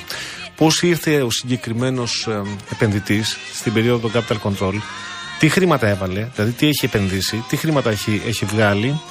Ε, να σε ρωτήσω αν γνωρίζεις αν ο επενδυτής αυτός ε, παρουσίασε λίστα με επιβάτες στην αναοξοστοιχεία αυτή η οποία έγινε όπως έγινε και πήρε στο θάνατο 57 ανθρώπους. Να σε ρωτήσω επίσης αν γνωρίζεις για μια σήμανση που λέγεται 717 και πότε έπρεπε να έχει παραδοθεί. Αυτά βέβαια τα ερωτήματα δεν σε αφορούν. Ένα σε αφορά μόνο. Ε, Είδες που εμένα όμως με νοιάζουν όλα τα ερωτήματα. Και την πάτησε τώρα για τη Serial News. Αυτό ακριβώς έγραψα την περασμένη εβδομάδα, την περασμένη Κυριακή δηλαδή. Και είχα μέσα και τη δική σου την παρατήρηση. Κατάλαβες, Κυρπανό. Από τα 9 ερωτήματα, ένας απασχολεί εσένα. Το ποιος είναι 108, ας το κρίνουν αυτοί που μας ακούνε. Το θέμα είναι βέβαια, πέρα από την έρευνα της δικαιοσύνης, να γίνει και η εξεταστική όπως πρέπει, να κληθούν Βεβαίως. και οι αναγκαίοι μάρτυρες και να μην παίζουν παιχνιδάκια στις πλάτε του Βεβαίως, κόσμου βεβαίως. και των 57 οικογενειών που χάσαν τα παιδιά τους. Εγώ δεν περιμένω τα 9, πόσα έπεσε, 9, 8 πόρισματα πόσα θα είναι από την Επιτροπή. 9 αυτή. μάλλον θα Εγώ είναι. περιμένω να πει δικαιοσύνη. Να μιλήσει δικαιοσύνη και να μας πει ποιος, τι, πότε, πού. Και ενδεχομένως να υπάρξουν και συμπληρωματικές δικογραφίες. Δηλαδή μπορούν να ανοίξουν άλλα θέματα εκεί. Για τις συμβάσεις, για την τελε- τηλεδιοίκηση ή για τις ευθύνες, δεν ξέρω τώρα, του επενδυτή. Ε; Συγγνώμη που σε διακόπτω. Γιατί, συγγνώμη, έγινε και. Επίσης, βλέπω ότι ο Πάνος έχει μείνει πίσω στην ενημέρωση. Υπάρχει θέμα, λέει, και με, τους, ε, με τη φροντίδα της εταιρείας προς τους μηχανοδηγούς. Προκύπτει αυτό. Το έχουν οι εισαγγελικές αρχές στα χέρια τους. Δεν είχαν, λέει, αξιόπιστο τρόπο επικοινωνίας. Αλλά ο Πάνος, άμα δεν διαβάζει εφημερίδες, δεν του κάνω εγώ τώρα. Ναι. Θέλω Και πες. να, να μου επιτρέψεις, γιατί έχει δοθεί στη δημοσιότητα και η ανακοίνωση της πολιτικής γραμματείας. Όπα. Ένα λεπτό λοιπόν. Ε, που μεταξύ άλλων λέει, απαντώντας στην πραγματικότητα στην επιστολή του κυρίου Κασελάκη, ανοίγω εισαγωγικά. Σε αυτό τον αγώνα, οι χήμερες και τα σενάρια συνωμοσιολογίας δεν πρέπει και ούτε αφορούν κανένα στο ΣΥΡΙΖΑ. Λοιπόν, λένε ότι για πρώτη φορά μετά από χρόνια η κοινωνία βγαίνει ξανά στο προσκήνιο. Λένε για το φοιτητικό και εκπαιδευτικό κίνημα. Λένε για το κίνημα των αγροτών. Λένε ε, μ, ε, για το κράτος ε, δικαίου. Ε, λένε, συνεχίζω, βαδίζουμε μέσα σε αυτό το κοινωνικό και πολιτικό περιβάλλον, βαδίζουμε προς το έκτακτο συνέδριό μας και τις ευρωεκλογές. Στην πορεία αυτή πορευόμαστε με σεβασμό στην προσωπικότητα των μελών και των στελεχών, στις ψηφισμένες θέσεις μας, στη λογικότητα και στο καταστατικό μας. Αυτά όλα που λέω είναι σημεία απαντητικά, αν καταλαβαίνω καλά. Αυτό αφορά όλους και όλες μας από τον πρώτο μέχρι τον τελευταίο. Δίνουμε το λόγο στα μέλη με τρόπο οργανωμένο. Εικάζω ότι απαντούν στο ερωτηματολόγιο στο σημείο αυτό. Για να αξιολογηθεί η δουλειά όλων μας. Για να επιβεβαιώσουμε την ευρεία φυσιογνωμία και ταυτότητά μας. Δεν διχάζουμε αριστερούς, κεντροαριστερούς, σοσιαλιστές, σοσιαλδημοκράτες, οικολόγους, ριζοσπάστες και προοδευτικούς πολίτες του κέντρου. Ενώνουμε δυνάμεις και συνεχίζουν. Θα αποκρούσουμε κάθε προσπάθεια των πολιτικών μας αντιπάλων να περιορίσουν τη φυσιογνωμία και την ευρύτητά μας. Περίμενε, είναι μεγάλη ανακοίνωση, πρέπει να πω. Τάδε, τάδε, τάδε. Εργαζόμαστε για να ολοκληρωθεί ο μετασχηματισμός του κόμματος. Είμαστε κόμμα μελών, όχι κόμμα στελεχών και βεβαίως όχι ένα αρχηγικό κόμμα. Είναι λοιπόν η ώρα των μελών τα οποία και έχουν το λόγο. Οργανώνουμε το διάλογο χωρίς απαγορευμένες ερωτήσεις, χωρίς να αποκλείουμε τα μέλη από τη δυνατότητα να αξιολογούν όλα τα ηγετικά κλιμάκια, από τον πρόεδρο μέχρι και τις εκλεγμένες νομαρχιακές επιτροπές. Για να δούμε, αξιοποιούμε όλα μας τα στελέχη, μπλα μπλα μπλα, τα πετυχημένα. Ο διάλογος μέσα στον προοδευτικό χώρο είναι αναγκαίος, έτσι κλείνει. Αφορά τις οργανωμένες και συγκροτημένες πολιτικές δυνάμεις. Ναι, εξελίξει ερήμην, απαντάμε, τάδε. Μάλιστα. Και είπε η ΓΑΜΑ, καλεί τα μέλη του κόμματος από την κορυφή μέχρι τη βάση να δώσουν ενωμένα τους αγώνες που έρχονται στο συνέδριο. Κοίταξε, έτσι όπως το καταλαβαίνω. Σε αυστηρό τόνο την ακούω την ανακοίνωση. Σε αυστηρό τόνο, αλλά είναι νομίζω επιχειρούν να είναι συνθετικοί. Δηλαδή να μην αδειάσουν τελείως το ερωτηματολόγιο του κυρίου Κασελάκη όπως βγήκε στο iSeries και καλεί τα, τα μέλη του κόμματος να το ψηφίσουν. Δεν αδειάζεται από αυτό. Αντιθέτως, λένε ότι ναι, εμείς μπαίνουμε στο κόμμα μελών, αλλά να γίνει οργανωμένα και συντονισμένα και όχι με αυτούς τους όρους. Ναι. Ε, θα περίμενα λίγη περισσότερη ουσία, ιδίως σε ό,τι αφορά τη- τα ίδια τα, τα ερωτήματα. Δηλαδή, υπάρχει ερώτημα τι θέλετε να αλλάξει ο Στέφανος στο κόμμα. Πάνω σε αυτό που λες να πω κάτι. Παρακαλώ. Συναισθηματικά. Ε, κουβέντα κάνουμε. Ναι, όταν, αθ- όταν συζητάς να αλλάξεις τα σύμβολα ενός κόμματος και το όνομά του, δεν είναι απλώς, δεν είναι τυπικά ένα, ένα, ένα brand ή ε, ένα αρχικό μέσα σε ένα πλαίσιο με ένα, με ένα χρώμα. Δηλαδή, κατά την άποψή μου, αυτά είναι κάτι παραπάνω. Είναι σύμβολα τα οποία συ- έχουν μέσα οράματα, έχουν ελπίδες, έχουν συναισθήματα, έχουν αναμνήσεις, έχουν συγκινήσεις, έχουν μια πορεία ιστορική. Δηλαδή, δεν τα αλλάζεις έτσι εύκολα. Δεν παίρνεις το ΣΥΡΙΖΑ για να τον κάνεις. Ξέρω εγώ να τον Αμπάριζα. Κάτι. Και να το άλλαξει και το χρώμα. Αυτό για κάποιους ανθρώπου κάτι σημαίνει. Κοίταξε, ο κύριος Πέτρος Παπάς σήμερα το πρωί στην ε, Μαριάννα Στασοπούλου και στο Γιώργο Παπαδάκη, ε, στηρίζοντας την απόφαση του Προέδρου για αυτό το ερωτηματολόγιο και, την, ε, και το περιεχόμενο στην πραγματικότητα των ερωτημάτων, είπε ότι ο ιστορικός ρόλος του ΣΥΡΙΖΑ, περίμενε εδώ το έχω γράψει ακριβώς, ο ιστορικός ρόλος του ΣΥΡΙΖΑ έχει κλείσει και επικαλέστηκε τον ίδιο τον Αλέξη Τσίπρα. Επαναλαμβάνω, ο κύριος Πέτρος Παπάς. Ο, επειδή έχουμε αναφερθεί πάρα πολύ στον κόσμο που διαφωνεί με τον κύριο Κασελάκη και αυτό το ερωτηματολόγιο, έχει μια σημασία να πούμε και ποιοι συμφωνούν. Η κυρία Τζάκρη, το είδαμε και εδώ στο δελτίο, Κυρία Κασιμάτη κατάλαβα. μίλησε για αρχηγίσκους. Η κυρία Κασιμάτη ε, πάει απέναντι στον κύριο Ραγκούση. Οπότε λέει άσπρο Ραγκούσης, μαύρο λέει η κυρία Κασιμάτη. Νομίζω δηλαδή ότι είναι περισσότερο ζήτημα της Β' Πειραιά και λιγότερο ζήτημα κεντρικής πολιτικής. Γιατί σου θυμίζω ότι η κυρία Κασιμάτη ψήφισε παρόν Μάλιστα. στο νομοσχέδιο στο Σωστά, οποίο ο σωστά, κύριο ναι. Κασελάκης έβαλε θέμα κομματικής πειθαρχίας. Ένα αυτό. Και δύο και βασικό. Η κυρία Κρήτα βγήκε με ανάρτησή της στα μέσα κοινωνικής δικτύωσης και είπε: Αφήστε τον πρόεδρο να κάνει τη δουλειά του εν πωλής». Υπάρχει και ένας κόσμος ο οποίος υποστηρίζει τον κύριο Κασελάκη. Το ερώτημα είναι αν αυτός ο κόσμος είναι ικανός και διαθέτει το μηχανισμό εκείνο ώστε να πάρει το συνέδριο. Να σου το πω απλά. Ναι. Γιατί οι άνθρωποι οι οποίοι Έναντι διαθέτουν ποιον, βρε, μηχανισμό. Αναστασία, Έναντι ποιον; Κοίταξε, Γιώργο. Δηλαδή, έχουμε στελέχη κυβερνητικά, τα εμβληματικά της κυβέρνησης του Αλέξη Τσίπρα, τα οποία είναι εκτός ΣΥΡΙΖΑ πλέον. Είναι στην αριστερά. Ναι. Φύγανε αυτοί.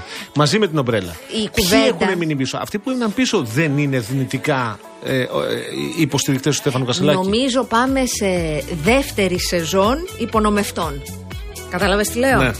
Ξαναέχουμε την ίδια ιστοριούλα. Ε, αυτό όμως είναι αποτυχία. Δηλαδή το να δημιουργείς μια άλλη ομάδα η οποία θα σε αμφισβητήσει μέσα στο κόμμα όταν έχεις κάνει μια ήδη ε, αιματηρή ε, έναν, Εκστρατεία. ε, ε, εκστρατεία διαχωρισμό θα έλεγα. Δηλαδή φύγανε κάποιοι άνθρωποι. Φύγανε. Εγώ σου λέω με δική τους ευθύνη κατά το ίμιση. Και η υπόλοιπη ευθύνη του κυρίου Κασελάκη. Το να δημιουργήσει τώρα νέα ομάδα η οποία μπορεί να φτάσει στα άκρα, αυτό δεν είναι πετυχημένος Έχουμε χειρισμό. ξανά την ίδια συζήτηση. Την πρώτη φορά του βγήκε του κυρίου Κασελάκη. Το μεγάλο ερώτημα είναι αν θα του βγει και τη δεύτερη. Η- γιατί οι πρώτοι υπονομευτές είναι εκτός πλέον. Οι πρώτοι υπονομευτέ. Υπονομευτές κατά τον. Ναι, ναι, ναι, εντός εισαγωγικών Ναι, ήταν. κατά τον κύριο Κασελάκη. Σωστά, Ναι, ναι, σωστά, ναι, ναι. σωστά. Σωστά. Οι πρώτοι υπονομευτές λοιπόν εντός εισαγωγικών κατά τον κύριο Κασελάκη είναι εκτός. Μάλιστα είναι αυτοί που υπεξαίρεσαν και τις έδρες. Πάντα σύμφωνα με τον κύριο Κασελάκη. Με αυτούς να έχουν φύγει λοιπόν τους 11 και τα πιο μεσαία ή κατώτερα στελέχη έμειναν οι άνθρωποι που στήριξαν. Τους είπε νωρίτερα, πώς τους είπε ο Τάσος Παπάς, συνεργοί. Η συνεργοί του κυρίου Κασελάκη για να χρησιμοποιήσω την ίδια διατύπωση. Αυτοί οι άνθρωποι είναι οι άνθρωποι οι οποίοι είχαν και διαθέτουν ακόμη με δεδομένη την αποχώρηση ομπρέλας και 11 συνολικότερα και της ομάδας Αχτσιόγλου χοντρικά ε, είναι αυτοί που έχουν την πλειοψηφία στο κόμμα. Την πλειοψηφία εννοώ αριθμητικά. Δεν είναι τωρινό το πρόβλημα με το ερωτηματολόγιο. Σου Θυμίζω ότι όλο το προηγούμενο διάστημα η ΚΟΕΣ, η, η επιτροπή που θα οργανώνει το συνέδριο, ε, είχε πολύ μεγάλο πρόβλημα σχετικά με το ποιοι θα ψηφίσουν για συνέδρου και πώς θα γίνουν οι ψηφοφορίες. Αν οι ψηφοφορίες θα γίνουν με φυσική Ναι. παρουσία, δηλαδή στις οργανώσεις μελών, ή αν θα γίνουν διαδικτυακά. Ε, οι άνθρωποι οι οποίοι στήριξαν τον Στέφανο Κασελάκη είναι υπέρ της φυσικής παρουσίας και όχι της διαδικτυακής ψήφου. Ο κύριος Κασελάκης είναι υπέρ της διαδικτυακής ψήφου με ό,τι αυτό συνεπάγεται για ζητήματα ταυτοπροσωπείας και, και μ, αόρατων μελών. Αυτή η συζήτηση έχει ξαναγίνει στο ΣΥΡΙΖΑ και γινόταν και επί Αλέξη Τσίπρα. Μάλιστα. Εγώ αναρωτιέμαι ως πότε θα επανέρχεται η ίδια συζήτηση και το ίδιο σενάριο υπονόμευσης χωρίς να λύνεται. Ε, δίκαιο το ερώτημα που θέτεις. Να θυμίσω ότι αύριο έχουμε την πολιτική γραμματεία, την Πέμπτη ξεκινάει το συνέδριο. Τυπικά. Μέχρι, Καλά, με, αυτά που περίμενε. ξέρουμε, με αυτά που ξέρουμε μέχρι τώρα. Συγγνώμη, Περίμενε. έχεις δίκιο. Με αυτά που ξέρουμε μέχρι τώρα. Ε, πάμε σε διάλειμμα. Ε, κύριε Καραγευρέκη, να πάμε σε διάλειμμα. Να επιστρέψουμε να σας πούμε και για τον νέο διαγωνισμό του Real FM. Να σας πούμε. Ε, τι άλλο θα σας πούμε. Α, Έχουμε πράγματα να σας πούμε. Πάμε.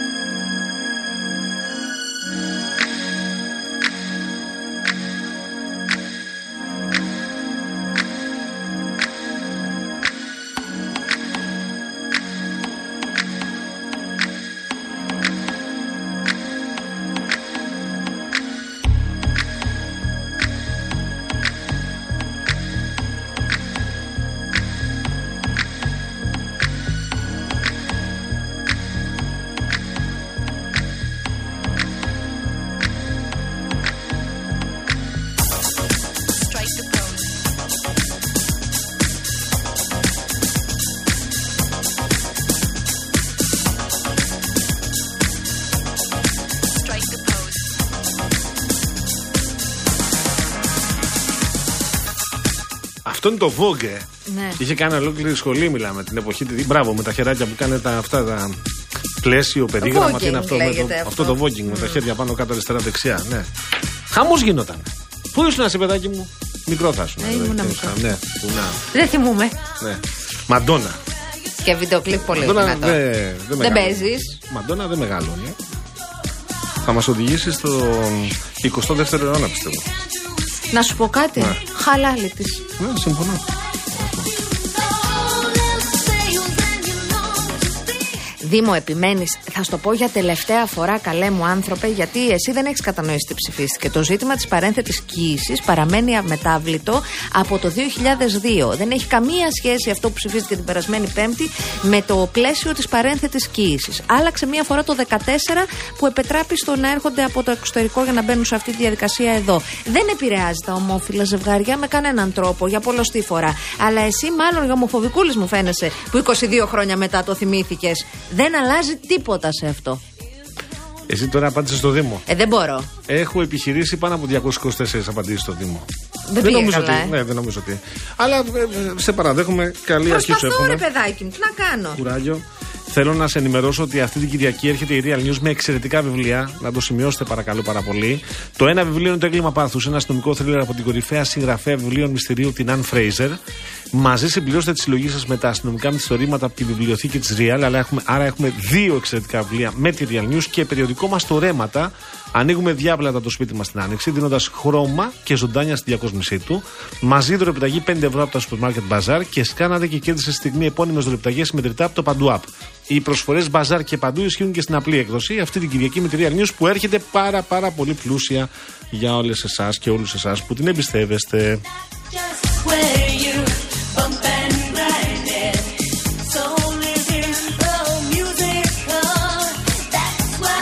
Προλαβαίνω από διαγωνισμό να μην το Αμέ. πω. Προλαβαίνω. Θα τα πω πολύ γρήγορα. Πες το, πες το. Λοιπόν, Μαζί σου είμαστε. Λάβετε κι εσείς μέρος στο διαγωνισμό του Real FM και διεκδικήστε ένα τρίμερο στην ορεινή ναυπακτία. Η Karen Motion, η μοναδική εταιρεία που προσφέρει ενοικίαση αυτοκινήτου χωρίς πτωτική, χωρίς εγγύηση και με πλήρη ασφάλεια σε Ελλάδα και 12 ευρωπαϊκές χώρες, στέλνει ένα τυχερό ζευγάρι στην ορεινή ναυπακτία. Ανακαλύψτε χώρια παράμιλης φυσικής ομορφιάς με διαμονή πρωινό σε γρήγορα, πιο παραδοσιακό γρήγορα. ξενώνα και αυτοκίνητο κατηγορία SUV από την Karen Motion. Ακόμη μία δωροεπιταγή 1.500 ευρώ από την Κοτσόπουλος Home. Αποκτήστε έπιπλα ελληνικής κατασκευής στι διαστάσει που επιθυμείτε με μοντέρνο σχεδιασμό και εκτός 40%. Πληροφορίες στο kotsopoulos.gr. Και τέλος, κερδίστε έναν μόρις αφιγραντήρα από τη σειρά ECO με 5 στάδια φιλτραρίσματο του αέρα, λειτουργία στεγνώματος ρούχων, συνεχούς αφήγρανση και χαμηλά επίπεδα θορύβου. Για να πάρετε μέρος στο διαγωνισμό, μπαίνετε στο λογαριασμό μας στο Instagram. Παπάκι Real Group Greece. Βρίσκετε το πώ του διαγωνισμού, ακολουθείτε τις οδηγίες. Η κλήρωση θα γίνει τη Δευτέρα 26 Φεβρουαρίου στην εκπομπή της Κάτιας και του Μάνου, του Μάνου και της Κάτιας.